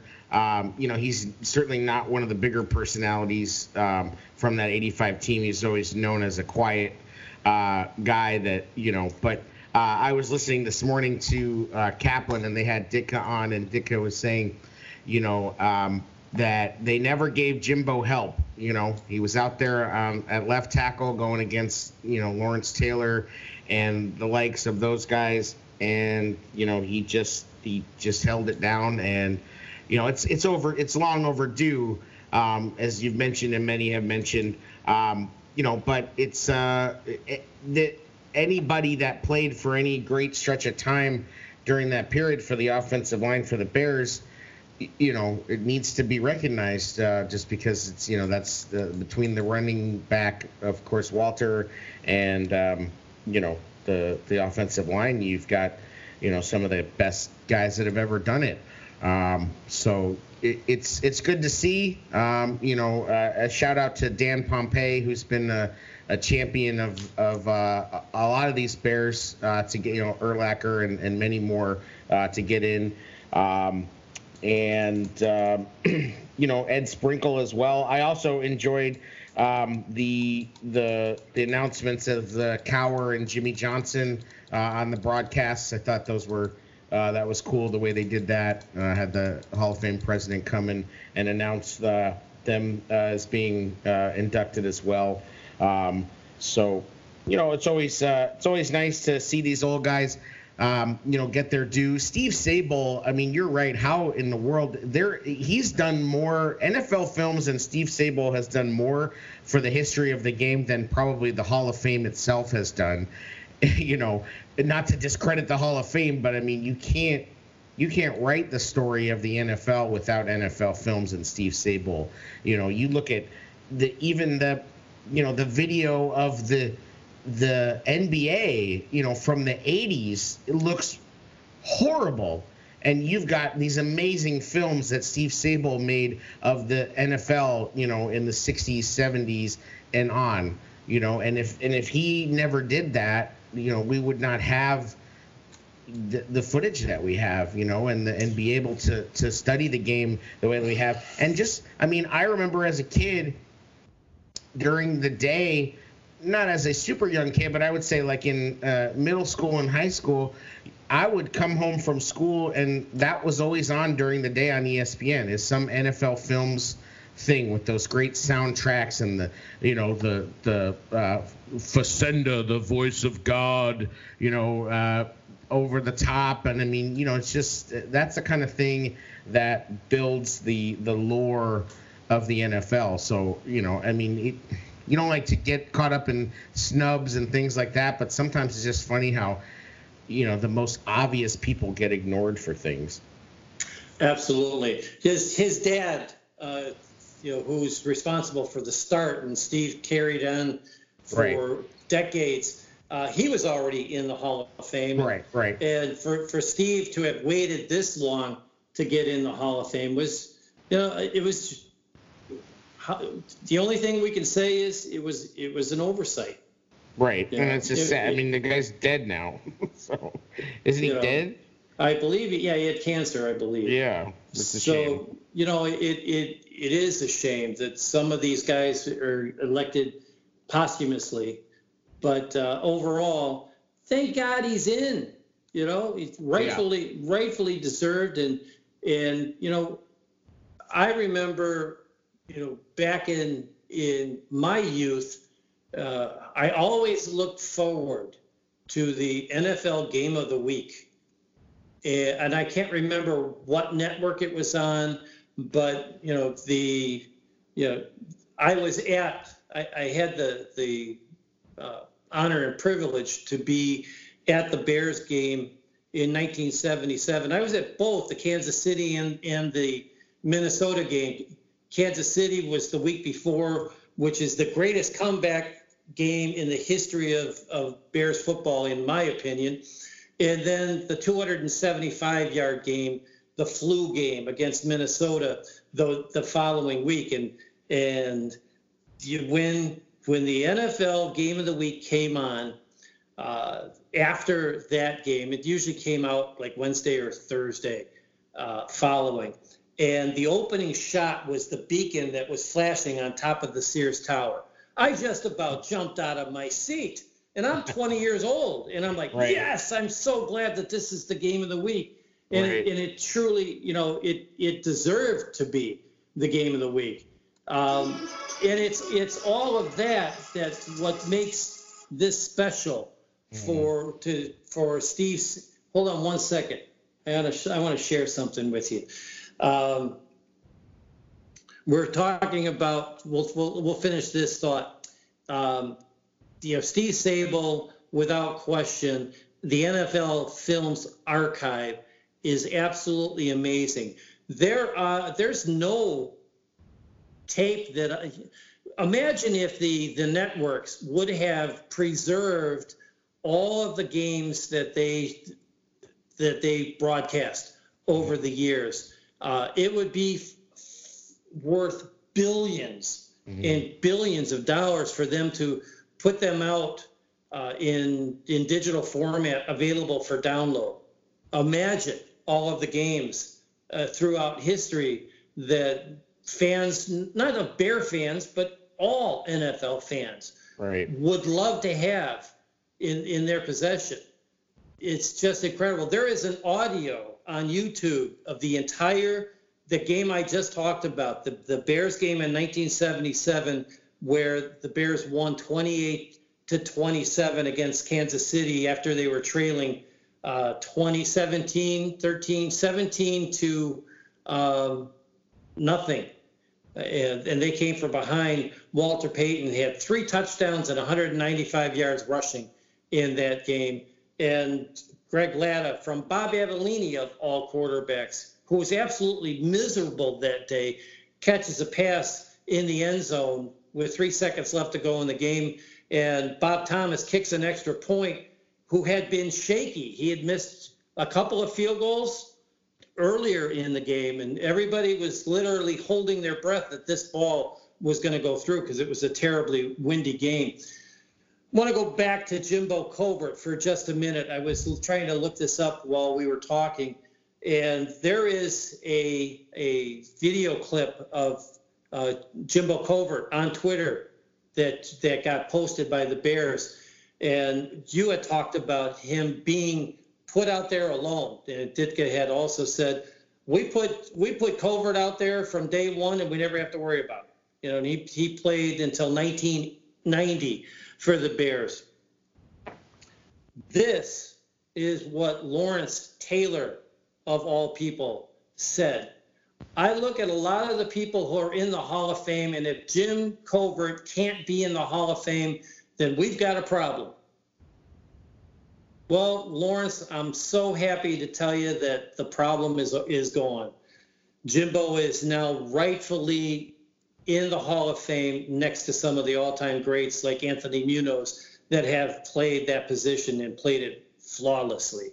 So congratulations, Jimbo. Congratulations, Ed Sprinkle, and congratulations to all of the uh, 10 uh, enshrinees from the Veterans and Contributors Committee uh, making it in on this special year, the 100th year of, of the NFL A couple of days ago, if not, maybe it was just yesterday, the Bears announced that they are ending their relationship with Olivet Nazarene University and moving training camp to Lake Forest. Yes, there will be uh, some practices like those that were down at, at Bourbonnais that will be open to the public. I don't know how many people they will be able to fit into these practices. And I don't know if they will build a, a concession building that you have to walk through in order to get to the practice facilities where the, the workouts will be held.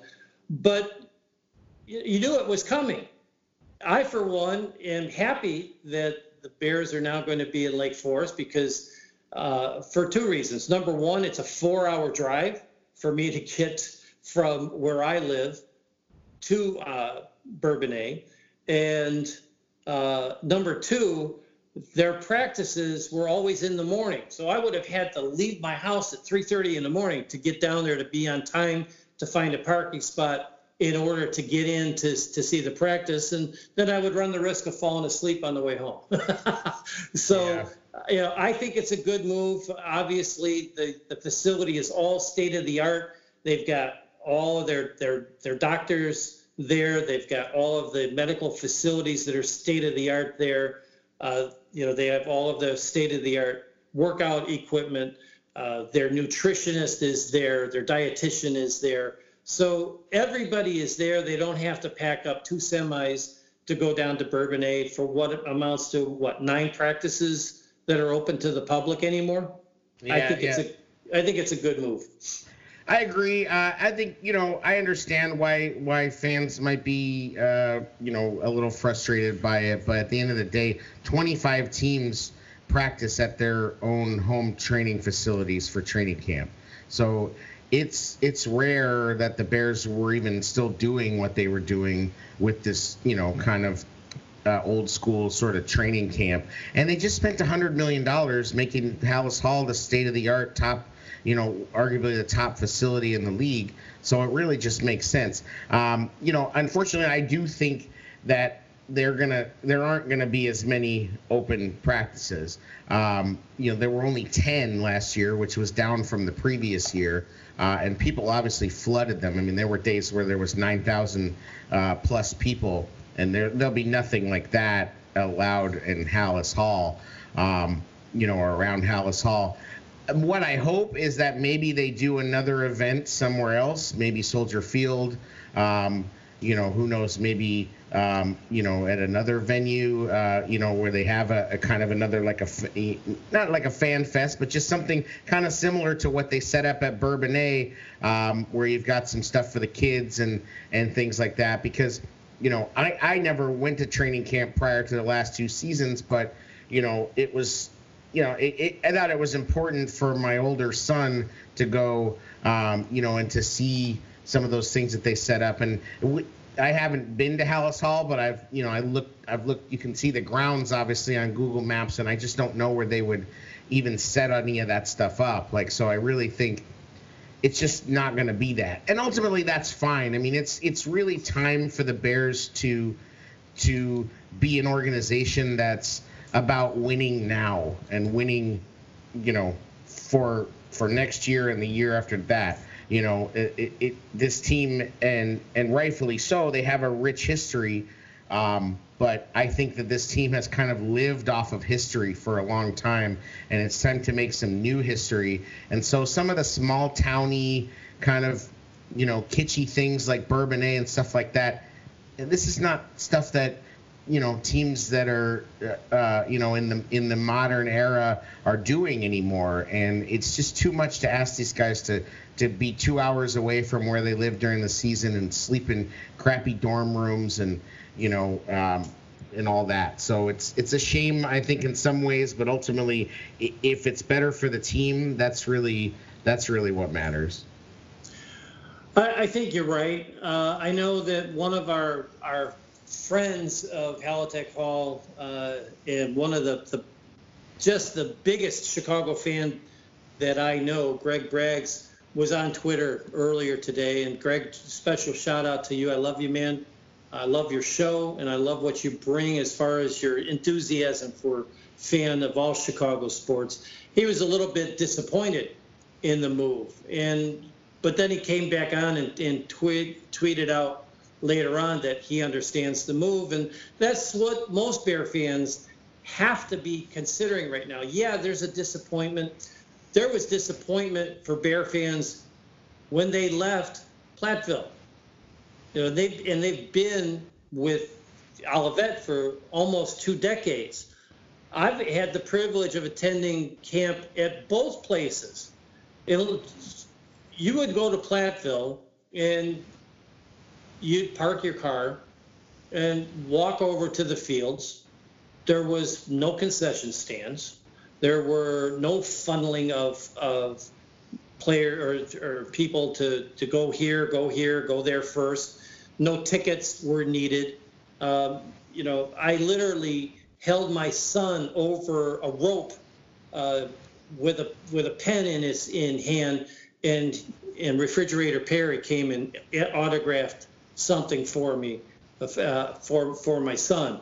Uh, then you segue to Olivet, and I think the first time I visited Olivet was in 2006. Uh, and it was a lot different the last five years than it was the first five years at Olivet, where you had to go through this this building, and of course it's loaded with with souvenirs and jerseys, and you know it's like a regular gift shop, mm. uh, and you had to go through that in order to get to the practice fields. Right. And and then you had all of these kiosks for for different vendors and things set up for kids to take part in uh, and it was just a more family oriented experience we haven't obviously we're not close to seeing what the Bears will unveil as far as fan experiences at Lake Forest. Uh, I would hope they would do a tour of the Payton Center, which is their indoor practice field, of Halas Hall itself, and and of course, how many fans are they going to be able to uh, put around the field? And as far as stands, uh, kids things to do, gift shop, etc. So it's it's going to be it's going to be interesting for sure.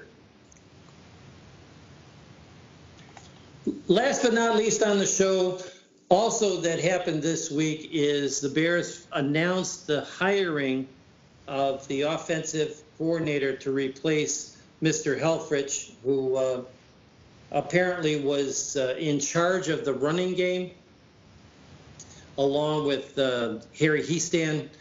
And now they've got a guy that actually was out of the league last year, which is drawing the ire of uh, several Bear fans. And Bears Twitter is, of course, blowing up over this. Uh, Bill Lazor, uh, who was last with the Cincinnati Bengals as offensive coordinator from 16 to 18. He was the quarterback coach in 16. He was promoted to offensive coordinator uh, in the 17. So he spent 17 and 18 as the Bengals uh, offensive coordinator. Previous to that, he was uh, with the Miami Dolphins as offensive coordinator. In 2013, he was the QB coach for, for Philadelphia.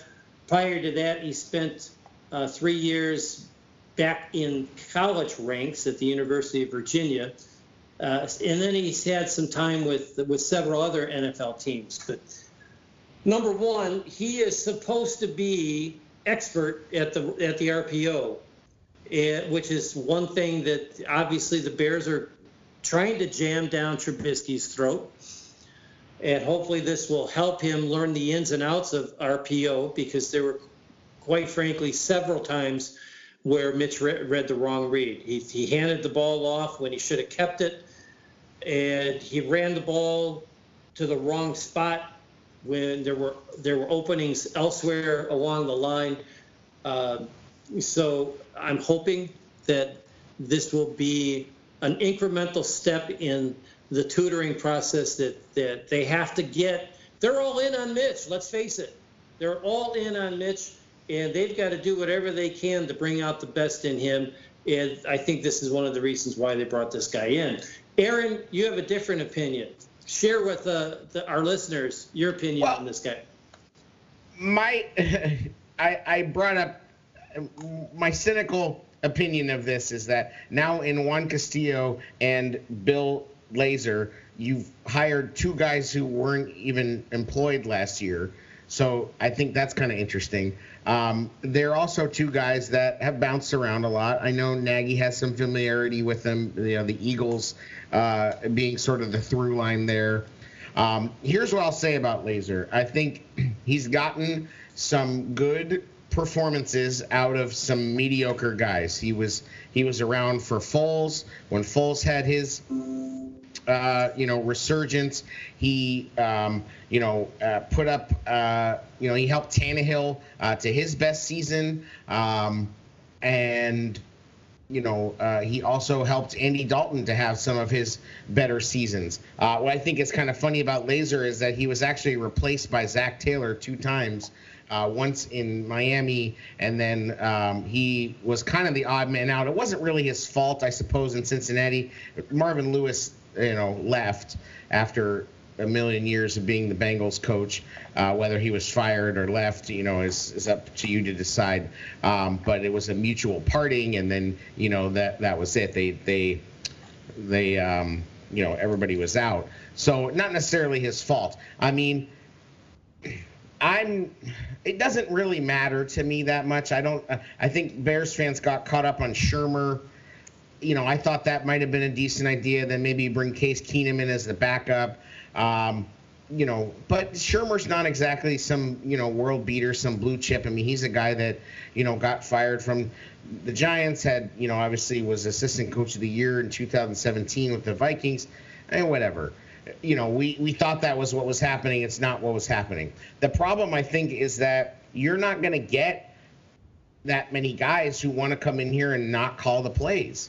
So this is still Nagy's offense. It's still Nagy's team.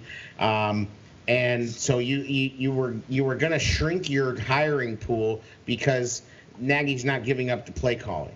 Um, what I was hoping with Shurmur was that he was going to be a veteran voice who might, you know, uh, might disagree with Nagy and offer some, you know, some different points of view, which is I don't think what Helfrich was. Uh, it, it's funny that we only found out that Helfrich was in charge of the run game after they fired him.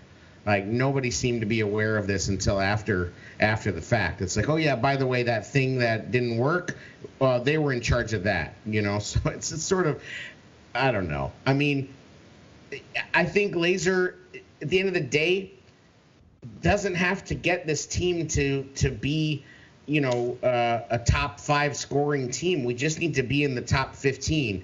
Uh, and the Green Bay Packers were the 15th scoring team in the league at 23.5. And if the Bears had just scored 23 points in every game they played, that they didn't, if they just could have increased those games to 23 points, they would have went 12 and 4 you know so it's to me it's what what i like about all the moves and i said this on this show i believe and i said it on the tailgate show was the the bears are not going to fire nagy. I don't have i don't think they should. But what they needed to do was do what the vikings did and get rid of everybody in the offensive room and and tear it down and rebuild things around the talent that they have it worked for the vikings it worked so well that they lost their offensive coordinator now, Stefanski. Um, you know, which is the risky run. When you hire these young hotshot offensive coordinators, they get head coaching jobs a year later if things work. So, you know, I mean that could happen with Lazor, I suppose. Uh, you know, he's not super old; he's only 47. But Nagy has a familiarity with him. He has a familiarity with with Juan Castillo. So I, am not against the hire. I think most Bears Twitter, as they normally do, is just overreacting, you know. And sometimes I just put things up for reactions as well to kind of see what it, you know, what it what it gets out there. But but I mean, at the end of the day, like it signals to me that they that they are going to to hopefully change things up because now it's not it's not one year of bad offense it's two years so you you basically have two years of Nagy and Helfrich, and it was it was bad both years. So you know, I, I think at least they're at least they're shaking it up and going a different direction. You know, people are putting up, you know, oh well, uh, Lazor's offense was 17th. You know, this, this, this, this, this. And I said, well, okay, put up Helfrich's offense. So it's an upgrade, right? Uh, I mean, at the well, end of the day, at the end of the day, Lazor is a guy who's called plays in the NFL. He's coached a bunch of quarterbacks. He's gotten success out of quarterbacks. None of them are like, you know, uh, what you would consider to be like Mahomes, you know, uh, elite talents. So I'm hopeful. I mean, you know, at the end of the day, I think the defense is going to come back and be as good, if not better, than 2019. So we got to, you know, get to 24 points a game. You get to 24 points a game, schedule next year, 12 and 4, no problem. We can only hope. When you look at uh, it, Lazor's career, here's uh, here's some names of head coaches that he has worked for, and it's a quite an eclectic bunch of uh, of coaches. Joe Gibbs, Mike Holmgren, Chip Kelly, Marvin Lewis, Jim Mora, Joe Philbin, and Dan Reeves. Mm-hmm. there's some there. That's quite a uh, a tree to be a part of. And when you look at Juan Castillo, uh, let's take a look at John Harbaugh, Sean McDermott, Andy Reid, Ray Rhodes. So you know these guys have uh, they've, got a lot of experience with a lot of different coaches, mm-hmm. and, and I think that what that means to me is diversification. Mm-hmm. Uh, and I'm excited to see what is going to happen. Obviously, we're going to have new blocking techniques going into next year. Uh, hopefully, we have a better understanding of what uh, Nagy wants to do that is in line and let's put that in bold, italics, and underline, in line with Mitch Trubisky's skill sets. And let's see what happens. You know, the defense is is still going to be. You know, it's it's not going to be you know 38 takeaways awesome, but it's still got enough talent to still be a top 10 unit. Uh, they they need some. They they got to fix the offensive line. Let's face. They have to fix the offensive line. I don't know if it's through the the personnel that they have and different blocking schemes, uh, but there was so many times where there were breakdowns in fundamentals. There were breakdowns in in blocking schemes. There were probably breakdowns in line calls that put the the running back going right into the hole where the, the only defender that's unaccounted for is there to make the tackle. How many times did we see that on film? So, you know, we've got, you know, we got a few months to talk about it, but you know, when you look at it, we're three months away, Aaron. We're only three months and maybe a week away from the draft. We're only eight weeks away from the beginning of free agency when the new league opens up in the middle, the new league year becomes officially uh, started in the middle of March. So, you know, people are saying we've got way too many pieces we've got to take care of. Well, first of all, we've got to sign our own. You know, that's the biggest thing in free agency is being able to re-sign your own players. And there's several of the ones that are scheduled to be uh, free agents this year that will get re-signed, and there's going to be a few that won't. The biggest debate right now, obviously, is who's who are we going to keep, Trevathan or Kwiatkowski? That's a yeah. We have to answer that. Uh, what are we going to do with Leonard Floyd? What do we cut him? Do we trade him? If we trade him, you know, do we have a cap hit? There's all kinds of things there, but uh, I believe Zach Pearson wrote on, on, on BearReport.com that right now the Bears are only about $14.5 million under the cap. But I don't know, and I asked him, he never answered me. I don't know if that includes the influx of the $12 million that's coming into the cap for this season. Yeah, the last I've last I've heard, the Bears are about twenty, about nineteen twenty but if they if they make if they get aggressive, they could easily get to 30 or 40. I mean, if you if you get rid of Amukamara, if you get rid of Gabriel, if you cut you know some guy you know Floyd, um, you know, restructure, you know, they could get they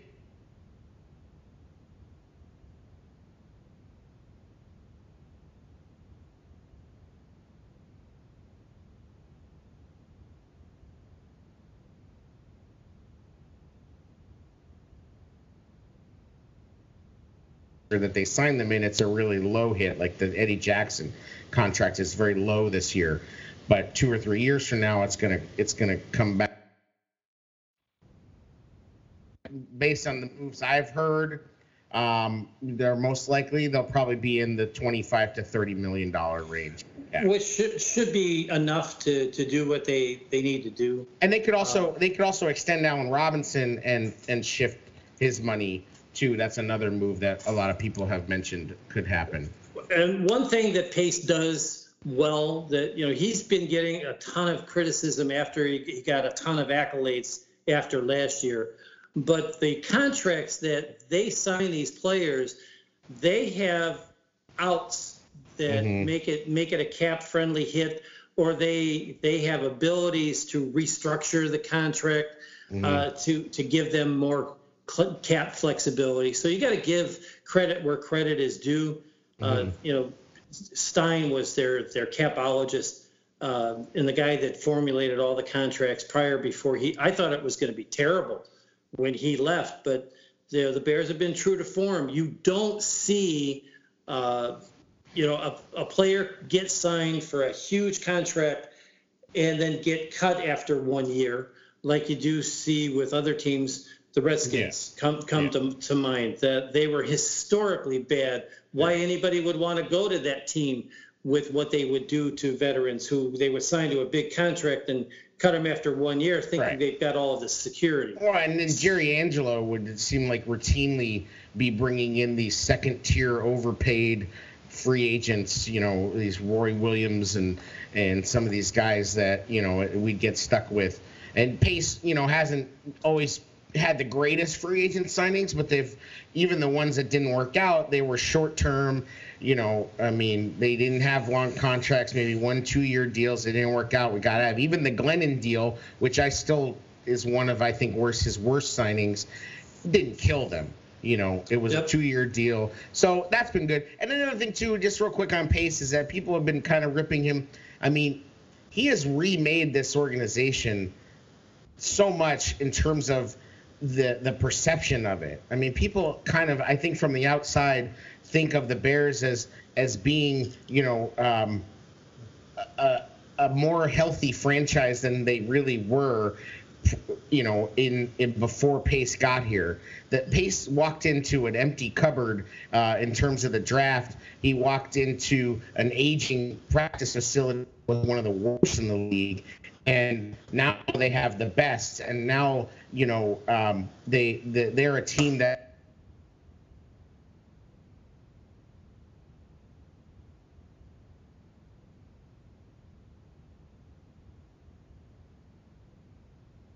The way the Bears are viewed uh, is because of that, and it's because of Pace and Nagy and the culture change that they've gotten the McCaskies to undertake, and it's because of George. Uh, George needs credit too, and you know Ted's along for the ride.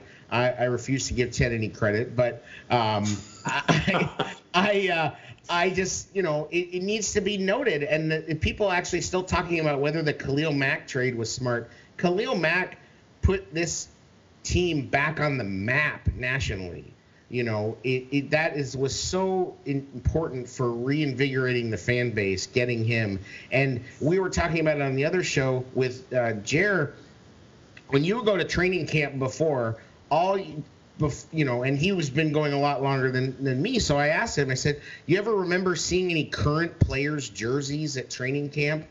Most of the time it's all 34s 54s you know old players. Now all you see are new players, you know, and that's just it, that's an enormous shift. The Bears have been living on history for basically the entire 2000s, and now you know we're we're talking about Eddie Jackson, Khalil Mack, Akiem Hicks, um, you know, even Mitch, uh, you know, David Montgomery. You know, you have player, uh, you know, people believing in the new players and going out and buying their jerseys right away. That just wasn't the case, you know, uh, throughout the last 20 years. The only time it was the case was Brian Urlacher when he was right. in the prime of his career. Right. And I remember I was I was had a game. Uh, one it was a it was a it was an evening game against Minnesota, and I am stuck in you know I'm in the 400 section, and you have to go down to the 300 section to go to the to the bathroom, or actually down into the 200 section, and it was just a mass of humanity, and you'd sit there and you'd literally look at these jerseys and go, "Hey, Brian, how you doing? Brian, hey, how you doing? Brian, how you doing?" Yeah. You know, everybody that had a jersey on, except for the few Peytons, mm-hmm. um, you know, were all Brian Urlacher jerseys, and it's nice to see.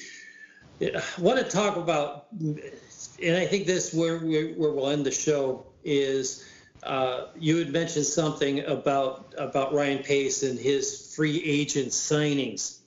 What we forget to talk about is the attempts that he made to sign big talent.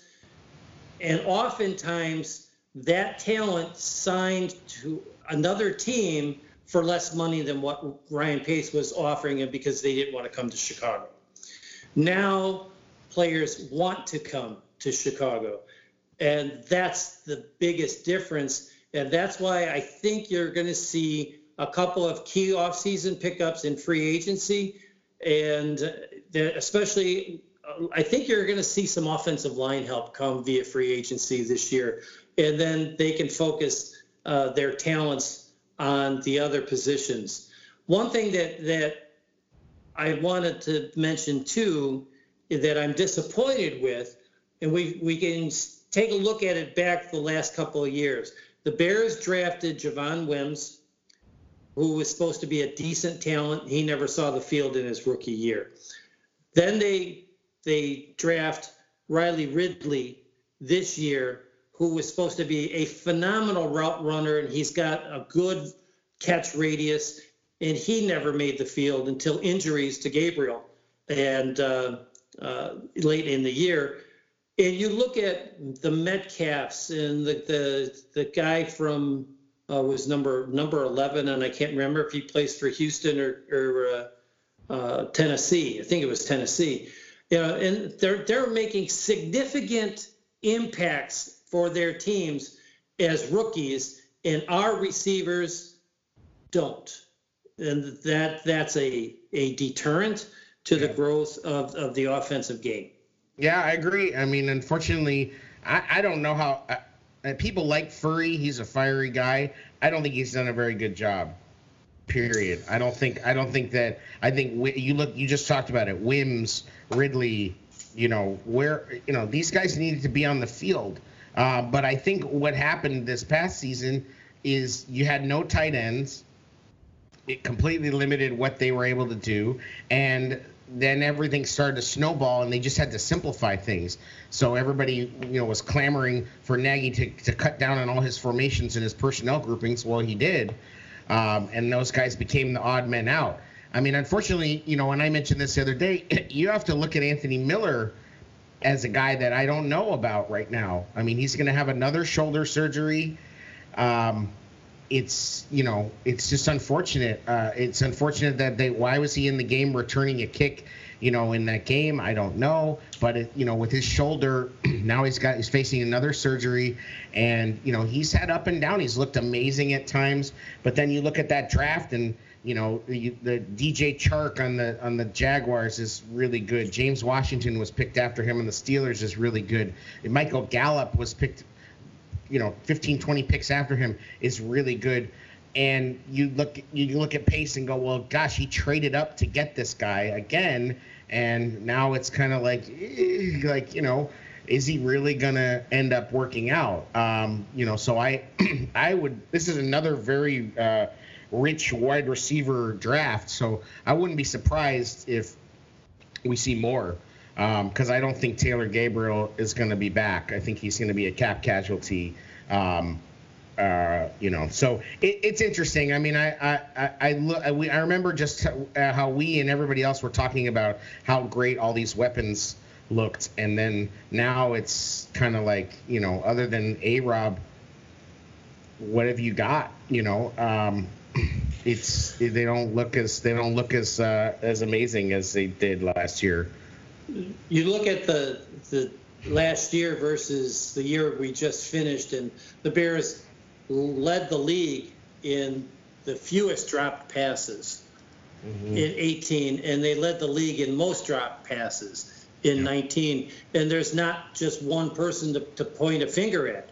I think I think um, Cohen probably led the team with drops, but Robinson dropped a couple, Miller dropped a couple and yep. it was all, all, all along the line. Gabriel until he got you know how many games did Gabriel uh, miss because of uh, a lot con- his concussions? You know, plus plus the games that he was playing in that he didn't finish. So right. he didn't finish the Washington game. He didn't finish the last game before he went out with a concussion.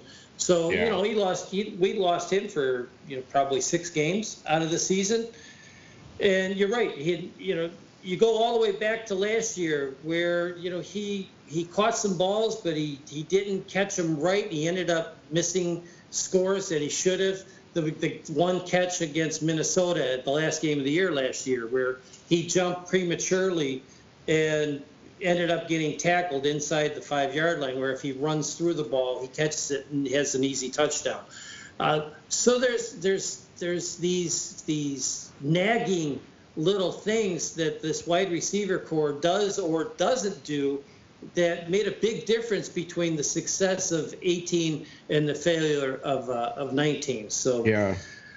Uh, hey, Wow, I was gonna- just looking at Taylor Gabriel. He he missed a lot. I didn't even think it was this many games. He only played nine games. Eh, Like that's crazy. I really Yeah. thought I really thought he had played like ten or eleven, but he only played nine games. Three hundred and fifty-three yards, twenty-nine catches, four touchdowns. Yeesh. you know, and he had three of those touchdowns in one game. One game. Yeah. Wow. Yeah. I just I can't see him coming back. Like Not not for the money that's invested in him. You know, the the the the key to the the receiver core uh, is Burton. Yep. Yeah, if Burton can come back and be the guy that we saw in 18, where was he was versatile, uh, he had some great touchdown grabs, uh, the, the especially the opening touchdown drive against Tampa last year, which started that whole six touchdown game for Trubisky. Uh, Right. That started the whole thing off, and and you know that guy it was gone this year. You know, we did we had one game, one game out of 16 where the tight ends had a definite contribution to the game, and that was the Dallas game. Yeah. That was it. That was it. So with that, next week on our show, we'll go over Championship Sunday. We'll talk a, a little bit more. Hopefully, the Bears will have finalized their coaching staff. And special guest uh, Zach Pearson from BearReport.com is going to be joining us live, even though this is a recorded show, but we're going to record him live, uh, like we do most of our guests, on the next episode of Halatek Hall. We want to thank our special guest this week, uh, the one and only Jack Silverstein from Windy City Gridiron. I want to thank my partner, co-host, and producer Aaron Torricelli, and of course our sponsor TixBlitz.com. And most of all, I want to thank you, our listeners, for joining in the Halatek Hall show. Have a great day, everybody. We'll talk to you next week. Thanks very much, everybody. Have a great week.